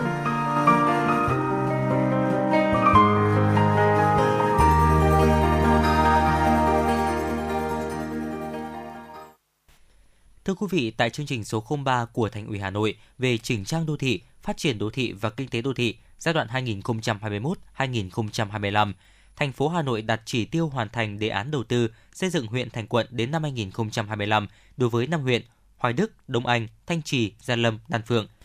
Đến nay, một số huyện trong 5 huyện trên đã gần với đích. Hà Nội đang dồn sức đặt mục tiêu hoàn thành hồ sơ trình chính phủ đề án đưa hai huyện lên quận trong quý 4 năm 2023. Triển khai đề án đầu tư xây dựng 5 huyện thành quận, Ban chỉ đạo chương trình số 03 cho biết các sở ngành đã tích cực hướng dẫn các huyện giả soát, đánh giá các tiêu chí, tham mưu đề xuất Ủy ban nhân dân thành phố các giải pháp để đẩy nhanh tiến độ thực hiện. Các huyện cũng chủ động xây dựng các giải pháp, huy động nguồn lực, cân đối ngân sách để thực hiện các dự án sớm hoàn thành tiêu chí. Là một trong những huyện lên quận, Ủy ban dân huyện Gia Lâm cho biết, huyện ủy đã ban hành chương trình số 13 về phát triển đồng bộ kết cấu hạ tầng kỹ thuật và xây dựng nếp sống văn minh đô thị, môi trường xanh sạch đẹp, đáp ứng yêu cầu thành lập quận kèm theo các kế hoạch đề án, phương án triển khai. Đến nay, huyện đã đạt 29 trên 31 tiêu chí. Tương tự, huyện Đông Anh cũng chủ động giả soát, xây dựng và ban hành 15 đề án thành phần. Trong đó, quy hoạch được xác định đi trước một bước, hạ tầng kỹ thuật, đặc biệt là hệ thống giao thông khung, giao thông kết nối được tập trung phát triển nhằm thúc đẩy kinh tế. Tại huyện Hoài Đức, việc đầu tư xây dựng huyện thành quận là nhiệm vụ trọng tâm xuyên suốt. Huyện đã chủ động triển khai nhiều dự án công trình thiết yếu phục vụ dân sinh như trường học, trạm y tế, nhà văn hóa, giao thông chiếu sáng, tiêu thoát nước, cây xanh, cải tạo các di tích, tăng cường kết nối hạ tầng các khu dân cư với các khu đô thị. Kết quả cụ thể đến nay, huyện Đông Anh đang dẫn đầu khi đạt 30 trên 31 tiêu chí, tiếp theo là huyện Gia Lâm đạt 29 trên 31 tiêu chí, các huyện Hoài Đức, Thanh Trì cùng đạt 25 trên 31 tiêu chí và huyện Đan Phượng là 21 trên 31 tiêu chí. Bí thư huyện ủy Đan Phượng Trần Đức Hải cho biết. Tập trung triển khai đồng bộ các nhiệm vụ giải pháp để duy trì nâng cao chất lượng 23 trên 28 chỉ tiêu nghị quyết đại hội đảng bộ huyện đã đạt được, đồng thời chỉ đạo quyết liệt hoàn thành các chỉ tiêu là tốc độ tăng trưởng giá trị xuất khẩu trên địa bàn đạt 12,03% trở lên. Thứ hai là thu nhập bình quân đầu người đến năm 2025 phấn đấu đạt 95 triệu đồng trên người trên năm trở lên. Thứ ba là tốc độ tăng thu ngân sách trên địa bàn, không bao gồm tiền thu sử dụng đất bình quân là tăng 30% trên năm. Thứ tư là tỷ lệ tổ dân phố được công nhận và giữ gìn danh hiệu tổ dân phố văn hóa và thứ năm là tuyến phố văn minh đô thị. Và phấn đấu đến năm 2025 thì hoàn thành 28 chỉ tiêu nghị quyết của Đại hội Đảng bộ lần thứ 24 đã đề ra. Theo Ban chỉ đạo chương trình số 03, việc triển khai đề án hiện đang còn một số khó khăn vướng mắc. Theo quy hoạch chung xây dựng thủ đô Hà Nội, bốn huyện Gia Lâm, Đông Anh, Đan Phượng vẫn còn một phần là khu vực nông thôn nằm ngoài phạm vi phát triển đô thị. Ngoài ra, theo báo cáo của các huyện, đến nay còn 8 tiêu chí do 6 sở ngành phụ trách đang vướng mắc trong việc xác định phương pháp tính toán và đang xin ý kiến hướng dẫn của bộ ngành chủ quản. Phó Chủ tịch Ủy ban nhân dân thành phố Dương Đức Tuấn cho biết. À, theo quy định của Quốc hội, Chính phủ, một huyện mà lên quận thì toàn bộ lãnh thổ của huyện đó phải nằm trong khu vực quy hoạch phát triển đô thị. Đây là điều kiện ờ, rất là quan trọng. Nên mình hiểu rằng là cũng có những cái khu vực ờ, đô thị phát triển nén như là phía đông vành đai 4 trên địa bàn huyện nhưng mà phía tây vành đai 4 sẽ đưa vào trong khu vực phát triển đô thị nhưng nó có thể là đô thị sinh thái cũng là mật độ rất là thấp, dân cư là thấp. Đúng ra là cái hướng đi của ờ, hướng đi định hướng phát triển của huyện Đan Phượng theo Ủy ban thành phố thấy rằng là huyện An Phượng sẽ phải trở thành một ờ, khu vực phát triển đô thị sinh thái, phải giữ gìn bảo tồn và phát triển được văn hóa ờ, của của huyện ờ, từ từ từ trước đến nay. Thế và trở thành một cái khu vực phải khai thác rất là tốt cái cái khu vực phát triển của hữu ngạn sông Hồng và giao cắt ở vành đai 4. Chia sẻ về các khó khăn vướng mắc trong quá trình thực hiện, lãnh đạo Ủy ban dân huyện Gia Lâm cho biết, theo quy hoạch chung xây dựng thủ đô, huyện mới có khoảng 60% diện tích được quy hoạch xây dựng đô thị, chưa đảm bảo điều kiện thành lập quận, vì vậy cần phải điều chỉnh. Còn theo lãnh đạo huyện Hoài Đức, theo quy định đối với phường, dân số tối thiểu là 15.000 người, diện tích tối thiểu 5,5 km vuông. Nếu chuyển nguyên trạng từ xã thành phường thì diện tích phải đạt 50% tiêu chuẩn. Đối chiếu quy định trên, dự kiến 2024 huyện có 8 xã đáp ứng tiêu chí, 9 xã không đáp ứng về dân số, phải có giải pháp gia tăng dân số hoặc thực hiện sáp nhập chia tách, ba xã không đạt cả chỉ tiêu về dân số và diện tích phải có lộ trình sáp nhập đơn vị hành chính. Để tiếp tục tháo gỡ khó khăn, đẩy nhanh tiến độ thực hiện đề án, Ủy ban dân thành phố Hà Nội đã xây dựng kế hoạch triển khai các nội dung công việc tiếp theo, xác định các nội dung công việc yêu cầu về tiến độ thời gian, phân công nhiệm vụ và tiến độ cụ thể cho các sở ngành, Ủy ban nhân dân năm huyện và các đơn vị có liên quan để chủ động triển khai đảm bảo đúng tiến độ. Trong đó, thành phố xác định mốc thời gian hai huyện Đông Anh, Gia Lâm hoàn thiện hồ sơ, đề án báo cáo thành phố trong tháng 6 năm 2023, trình Hội đồng Nhân dân thành phố thông qua chủ trương trong tháng 7 năm 2023 hoàn thiện hồ sơ trình chính phủ trong quý 4 năm 2023. Với ba huyện còn lại, hoàn thiện hồ sơ báo cáo Ủy ban dân thành phố trong quý 2 năm 2024, trình Hội đồng Nhân dân thành phố thông qua trong quý 2 năm 2024 và hoàn thiện hồ sơ trình chính phủ trong năm 2025. Theo bạn, thứ gì tạo nên sự tự tin cho chúng ta khi nói chuyện? Cách ăn nói hay là ngôn ngữ cơ thể? Với tôi, đó là nụ cười. Cảm ơn các bác sĩ của nhà khoa Quang Hưng đã giúp tôi có được bí quyết chinh phục người mình thích. Một nụ cười tự nhiên và rạng rỡ.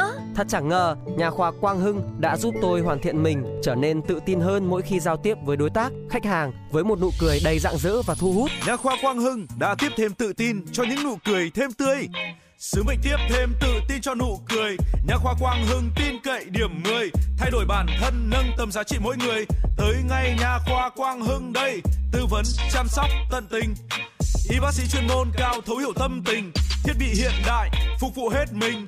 Tới ngay nhà khoa Quang Hưng để tự tin là chính mình. Hiện nay, Nha khoa Quang Hưng đang có chương trình thăm khám và điều trị miễn phí các bệnh răng miệng cho trẻ em dưới 12 tuổi. Hãy ghé ngay Nha khoa Quang Hưng tại số 4 lô A32, cổng chào khu đô thị Gelesimco A, An Khánh, Hoài Đức, Hà Nội hoặc số 150 Phan Đình Phùng, thị trấn Phùng hay ngã ba chợ Tân Lập, Đan Phượng.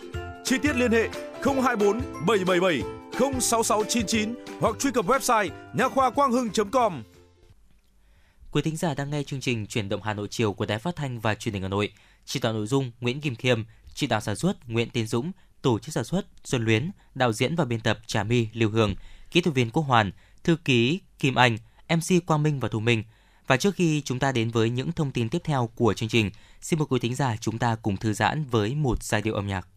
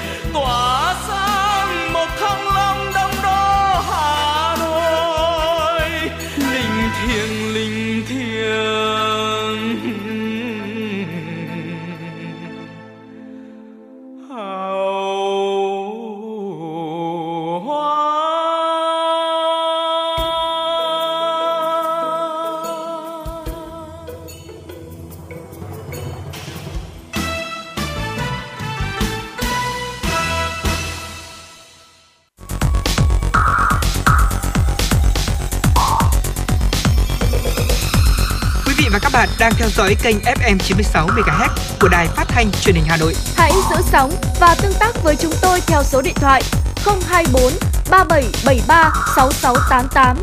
FM 96 đồng hành trên mọi nẻo đường.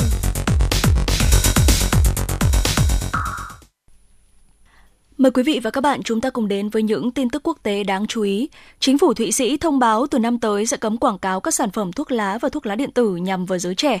Quy định này đã được thông qua sau cuộc trưng cầu ý dân vào năm ngoái. Ngoài ra, trong thời gian tới, nhà chức trách cũng sẽ tăng cường hạn chế về bao bì và quảng cáo đối với thuốc lá và thuốc lá điện tử. Các phương tiện truyền thông in ấn, cửa hàng hoặc sự kiện mà trẻ vị thành niên có thể đến sẽ không được phép quảng cáo các sản phẩm thuốc lá hoặc thuốc lá điện tử.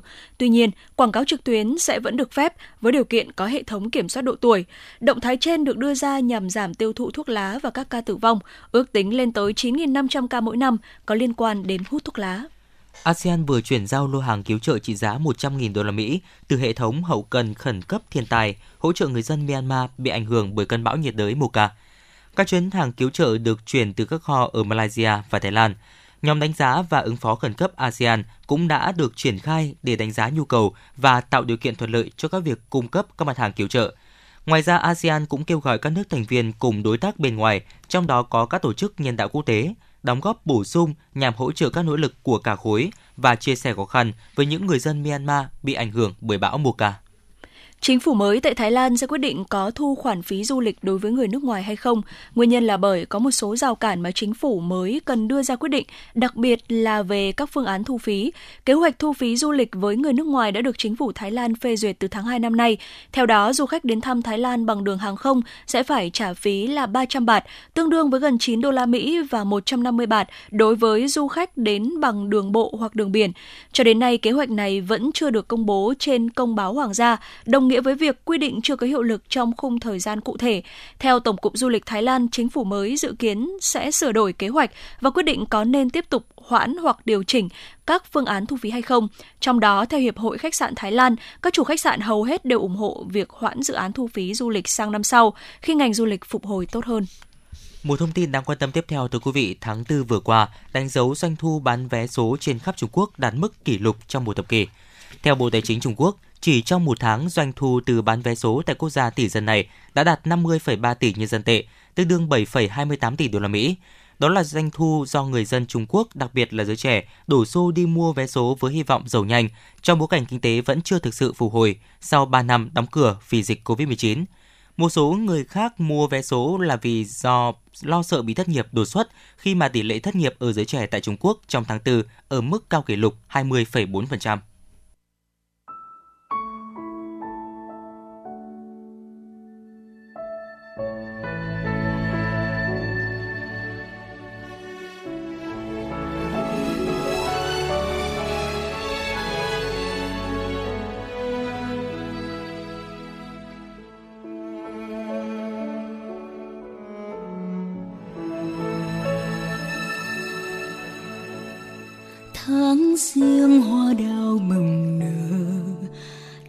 Xuân khoe sắc hồng tươi, tháng hai hoa ban ngập tràn, tím biếc những gương mặt phố tháng ba bất chợt một ngày trắng tinh hoa xưa về đây. Tháng tư loa kèn mộng manh, nhưng góc phố con đường quen mùa hoa tháng năm cháy rực phương đầu hồ tây ngát hương mùa sen tháng sáu ngập chân lối đi hoa sâu tháng bảy, trở về tuổi thơ hoa xuân tháng tám. Mùa hoa sữa rơi tháng chín nồng nàn, mùa thu đã sang mùa hoa cúc đến tình yêu thuyết trong tim biết thạch thảo, rực rỡ cuối đông cài vang.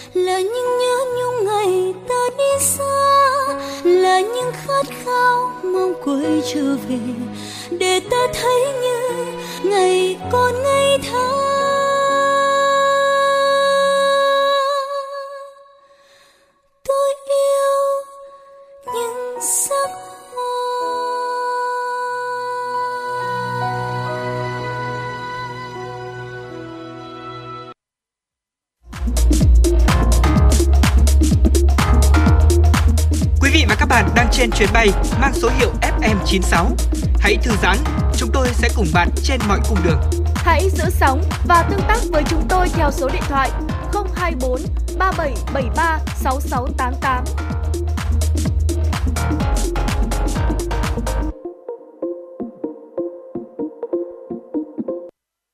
Thưa quý vị và các bạn, sau hơn 2 năm triển khai thực hiện chương trình số 10 của Thành ủy với phương châm kiên quyết, kiên trì, liên tục không ngừng, không nghỉ, Hà Nội đã huy động được sức mạnh tổng hợp của hệ thống chính trị và toàn dân tham gia phòng chống tham nhũng tiêu cực. Đặc biệt khi thành lập Ban chỉ đạo Thành ủy, công tác phòng chống tham nhũng đã được triển khai quyết liệt, hiệu quả, đồng bộ, toàn diện, thận trọng, bài bản và đi vào chiều sâu, đạt nhiều kết quả quan trọng, đã tiếp tục củng cố niềm tin của nhân dân vào sự lãnh đạo của Đảng, Nhà nước, của thành phố và được cán bộ đảng viên và nhân dân thủ đô đồng tình ủng hộ đánh giá cao, qua đó góp phần giữ vững ổn định an ninh chính trị và phát triển kinh tế xã hội thủ đô. Ban chỉ đạo chương trình số 10 của Thành ủy cho biết công tác phòng chống tham nhũng tiêu cực thời gian vừa qua luôn được Thành ủy Hà Nội xác định là nhiệm vụ trọng tâm, thường xuyên, cấp bách, phải tiến hành kiên quyết, kiên trì liên tục, không ngừng không nghỉ ở tất cả các cấp, các ngành, các lĩnh vực, đặt dưới sự lãnh đạo chỉ đạo trực tiếp, tập trung thống nhất của Đảng, qua đó đã huy động được sức mạnh tổng hợp của cả hệ thống chính trị, của toàn dân trong công tác đấu tranh phòng chống tham nhũng tiêu cực, lãng phí, góp phần giữ vững ổn định an ninh chính trị, phát triển kinh tế xã hội trên địa bàn thủ đô. Giáo sư tiến sĩ Phạm Xuân Sơn, Học viện Chính trị Quốc gia Hồ Chí Minh và một số ý kiến nhận định. Qua cái việc phòng chống tham nhũng vừa rồi, chúng ta thấy là hệ thống đó có khả năng để trừng trị cái tội tham nhũng này bất kỳ ai, bất kỳ cấp nào. đạt được rất nhiều thành tựu kể về cả về mặt chính trị kể cả về mặt tinh thần cũng như thế là thu hồi tài sản thất thoát theo đó là cái kỷ luật kỷ cương trong quản lý nhà nước trên các lĩnh vực nó được tạo cái chuyển biến rất là rõ nét Qua hơn 2 năm thực hiện chương trình đã góp phần nâng cao vai trò trách nhiệm của cấp ủy chính quyền và tính tiên phong gương mẫu của cán bộ đảng viên, trước hết là người đứng đầu trong công tác phòng chống tham nhũng tiêu cực. Các cơ quan đơn vị đã tổ chức 3.208 cuộc tuyên truyền pháp luật về phòng chống tham nhũng tiêu cực với 81.448 lượt người tham gia. Thực hiện chuyển đổi vị trí công tác của cán bộ công chức viên chức nhằm phòng ngừa tham nhũng với 1.154 trường hợp. Đáng chú ý, Thường trực Thành ủy, Ban chỉ đạo đã tập trung chỉ đạo xử lý 47 vụ việc vụ án tham nhũng tiêu cực nghiêm trọng, phức tạp, dư luận xã hội quan tâm. Tiến sĩ Đinh Văn Minh, vụ trưởng vụ pháp chế thanh tra chính phủ nhận định. cùng với sự hoàn thiện cơ chế để tránh được các cái lỗ hổng thì quan trọng là chúng ta phải, phải tạo ra một cái đội ngũ con người tốt để thực hiện các cái cơ chế đó. Theo Ban chỉ đạo chương trình số 10 của Thành ủy, trong những năm tới, cùng với quá trình hội nhập quốc tế sâu rộng, hành vi tham nhũng sẽ càng ngày càng tinh vi phức tạp, khó lường.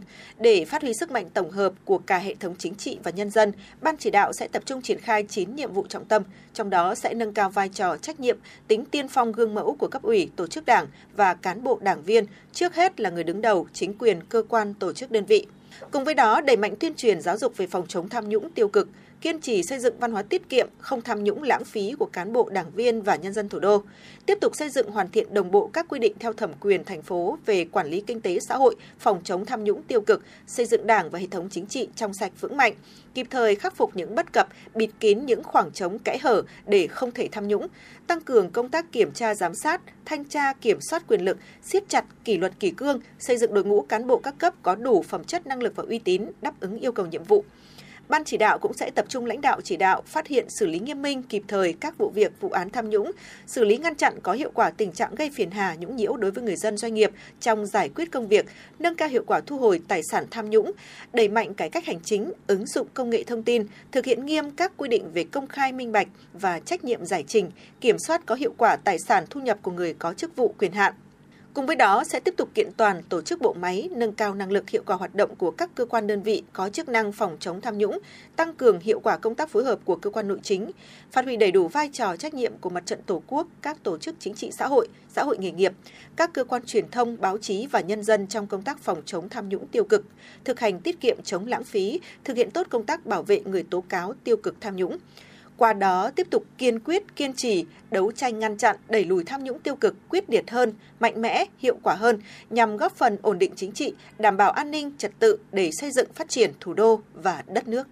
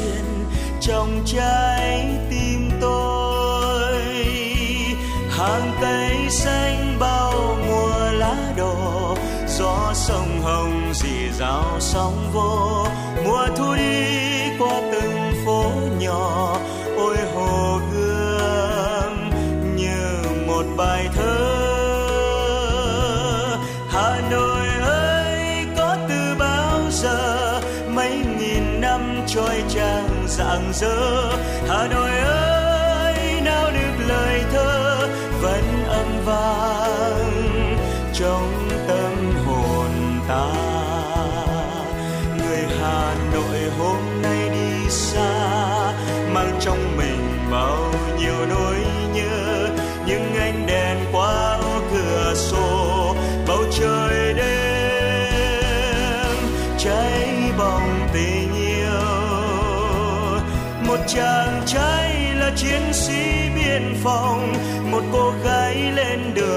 đi xa vẫn thủy chung với cả tấm lòng hà nội ơi.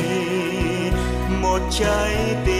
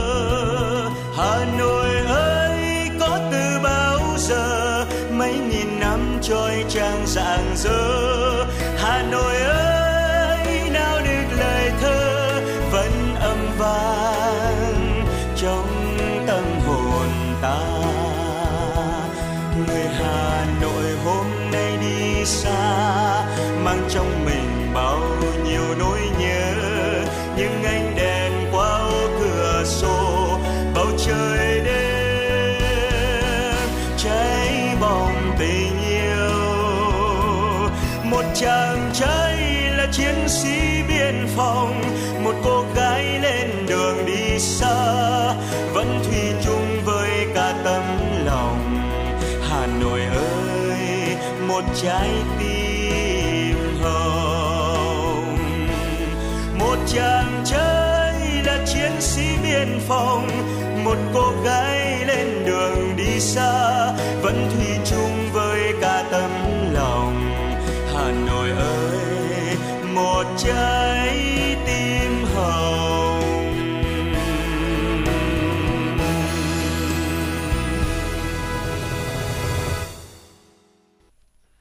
quý thính giả, sau hơn 2 năm thực hiện chương trình số 10 của Thành ủy về phòng chống tham nhũng, nhiều bài học kinh nghiệm đã được rút ra. Thành ủy Ban chỉ đạo Thành ủy về phòng chống tham nhũng tiêu cực đã lãnh đạo chỉ đạo ban hành 80 văn bản, xây dựng 15 chuyên đề triển khai thực hiện chương trình, tăng cường công tác kiểm tra, giám sát, thanh tra để phát hiện, xử lý và chỉ đạo giải quyết khiếu nại, tố cáo, phản ánh về tham nhũng tiêu cực. Thực hiện chương trình số 10 của Thành ủy, 100% quận huyện thị ủy, sở ban ngành đã xây dựng kế hoạch tổ chức triển khai thực hiện chương trình. Các cơ quan đơn vị đã tổ chức 3.208 cuộc tuyên truyền pháp luật về phòng chống tham nhũng tiêu cực, thực hành tiết kiệm chống lãng phí. Công tác phát hiện và xử lý tham nhũng, công tác kiểm tra giám sát đạt nhiều kết quả. Qua thanh tra đã phát hiện vi phạm, kiến nghị thu hồi 50,593 tỷ đồng, kiến nghị xử lý 1.080 m2 đất, kiến nghị kiểm điểm trách nhiệm đối với 104 tập thể, 172 cá nhân, chuyển cơ quan điều tra 5 vụ án, 133 vụ việc có dấu hiệu tội phạm để điều tra, xử lý theo quy định của pháp luật, phát hiện và xử phạt 105,9 tỷ đồng. Trưởng ban tổ chức Thành ủy Vũ Đức Bảo và một số ý kiến cho biết. Tại sao đầu tư công hiện nay báo cáo chỉ là giải ngân thấp? Tại sao bây giờ rất nhiều tiền nhưng không tiêu được? Tại sao những có địa phương bố trí vào một hai nghìn tỷ nhưng bây giờ giải ngân không phải mấy phần trăm? Đấy cũng, cũng, cũng phần lỗi của của địa phương nhưng phần lỗi cũng có phần nhiều là các sở ban ngành hiện nay không chịu ra văn bản, không chịu phê duyệt. tiếp tục xây dựng và hoàn thiện ờ, các cái quy định theo thẩm quyền theo thẩm quyền của thành phố của đảng bộ thành phố. Đấy, cũng như của các cấp ủy. Để chúng ta tăng cường về công tác quản lý tăng cường tăng cường tốt công tác quản lý. Đấy, có cơ sở pháp lý trong xem xét xử lý các vi phạm. Đấy, và như vậy chúng ta sẽ làm tốt công tác phòng ngừa. Bí thư Thành ủy Đinh Tiến Dũng nhấn mạnh, Thành ủy Hà Nội luôn xác định công tác đấu tranh phòng chống tham nhũng tiêu cực và lãng phí là một trong những nhiệm vụ trọng tâm, vừa cấp bách vừa lâu dài, đặt dưới sự lãnh đạo chỉ đạo trực tiếp toàn diện của Đảng. Sau hơn 2 năm thực hiện chương trình số 10 và sau một năm hoạt động của Ban chỉ đạo Thành ủy về phòng chống tham nhũng tiêu cực, Hà Nội đã đạt được nhiều kết quả quan trọng từ công tác tuyên truyền, phổ biến giáo dục pháp luật, nâng cao vai trò trách nhiệm của cấp ủy chính quyền và tính tiên phong gương mẫu của cán bộ đảng viên đến công tác xây dựng, ban hành các văn bản và tổ chức triển khai hiệu quả, đến các biện pháp, giải pháp phòng ngừa tham nhũng tiêu cực lãng phí trong hệ thống chính trị của thành phố. Tuy nhiên, bên cạnh những kết quả đạt được, trưởng ban chỉ đạo thực hiện chương trình số 10 của Thành ủy cũng nêu rõ một số hạn chế tồn tại cần khắc phục như tính nêu gương của người đứng đầu và sự vào cuộc của một số cấp ủy chính quyền, có nơi có lúc còn chưa sâu sát, chưa kịp thời, chưa quyết liệt.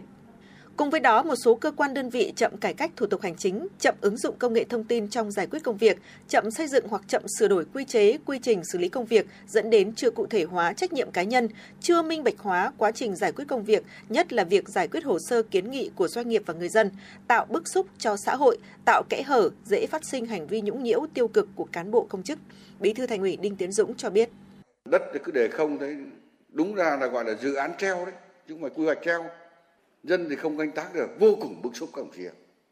có phải lãng phí không? Vô cùng lãng phí. Có phải có tiêu cực không? Có khả năng có tiêu cực. Mà có phải là suy thoái không? Cũng là dấu hiệu của suy thoái. Tôi tôi nghĩ như thế. Nếu mình để như thế người ta làm rất kỳ công những cái đề án như thế hay tài sản công cũng thế đi chỗ nào cũng thấy cũng mất tiền cả. Nếu mình làm tốt thì thu tiền rất lớn. Mà cái quan trọng làm tốt mà công khai minh bạch ấy, thì nó tạo cái điều kiện thuận lợi trong lòng dân và dân giám sát được thì càng tốt Chỉ đạo nhiệm vụ giải pháp trọng tâm trong thời gian tới, Bí thư Thành ủy Đinh Tiến Dũng đề nghị cả hệ thống chính trị thành phố tiếp tục quán triệt, tuyên truyền, phổ biến và tổ chức thực hiện nghiêm các chủ trương, giải pháp về phòng chống tham nhũng tiêu cực của Đảng, Nhà nước và của thành phố, đặc biệt là các ý kiến chỉ đạo, kết luận của Tổng Bí thư Nguyễn Phú Trọng, trưởng Ban chỉ đạo Trung ương về phòng chống tham nhũng tiêu cực.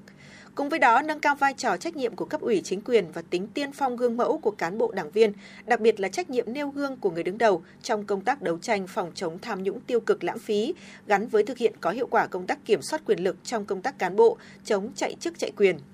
Bí thư Thành ủy Đinh Tiến Dũng cũng yêu cầu phải tiếp tục huy động sự vào cuộc của cả hệ thống chính trị và các tầng lớp nhân dân trong công tác phòng chống tham nhũng tiêu cực và lãng phí, đặc biệt là phát huy hiệu quả hoạt động của Hội đồng nhân dân các cấp trong công tác xây dựng hoàn thiện cơ chế chính sách để không tạo kẽ hở dễ bị lợi dụng. Cùng với đó, phát huy mạnh mẽ vai trò của mặt trận Tổ quốc, các tổ chức chính trị xã hội, các tầng lớp nhân dân trong công tác giám sát việc tuân thủ pháp luật về phòng chống tham nhũng, tiêu cực, lãng phí, Đặc biệt, tiếp tục siết chặt kỷ cương kỷ luật, nâng cao chất lượng hiệu quả công tác thanh tra, kiểm tra, giám sát và thi hành kỷ luật đảng, nhất là thanh tra công vụ, kiểm tra kiểm soát nội bộ để phát hiện, giải quyết từ sớm, từ xa, ngăn chặn từ đầu sai phạm, không để vi phạm nhỏ tích tụ thành sai phạm lớn.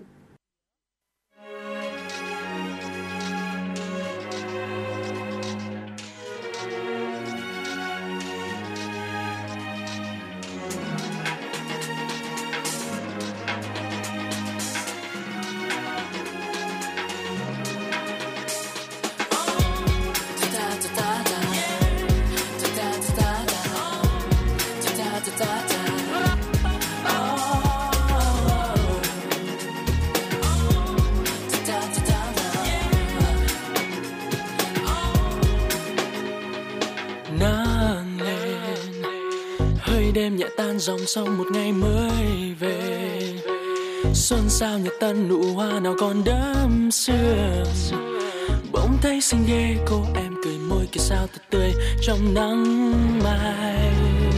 Sớm này nghe trên đài vang bài ca từ lâu đã thuần. Cụ già bỗng thấy nhớ năm nào đôi mươi khi ra hồ gươm môi xem trông theo niềm vui của đám trẻ. Hà nội ấy sao nghe gần gũi mỗi sớm bình minh. Ai quen ngồi ăn một góc phố à, ung dung một bác lao công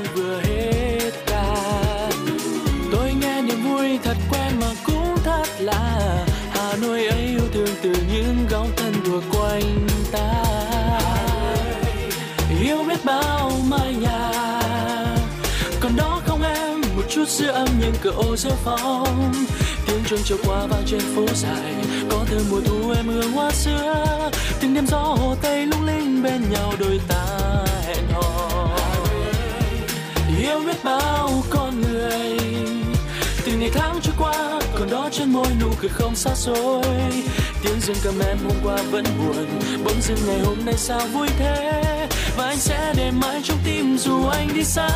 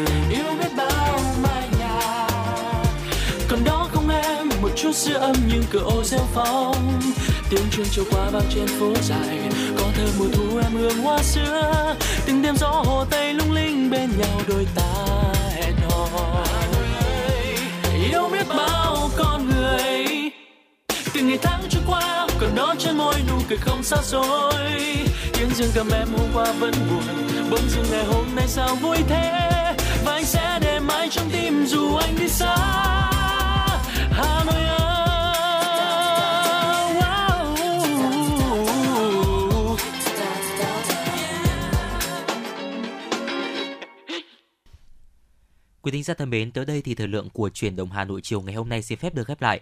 Chúng ta vẫn sẽ luôn gặp lại nhau và đồng hành cùng với nhau trong khung giờ quen thuộc của truyền động Hà Nội chiều từ 16 giờ đến 18 giờ. Quý thính giả hãy ghi nhớ số điện thoại của chương trình 024 3773 6688 để có thể cùng nhau tương tác. Còn bây giờ Quang Minh và Thu Minh thân mến chào tạm biệt.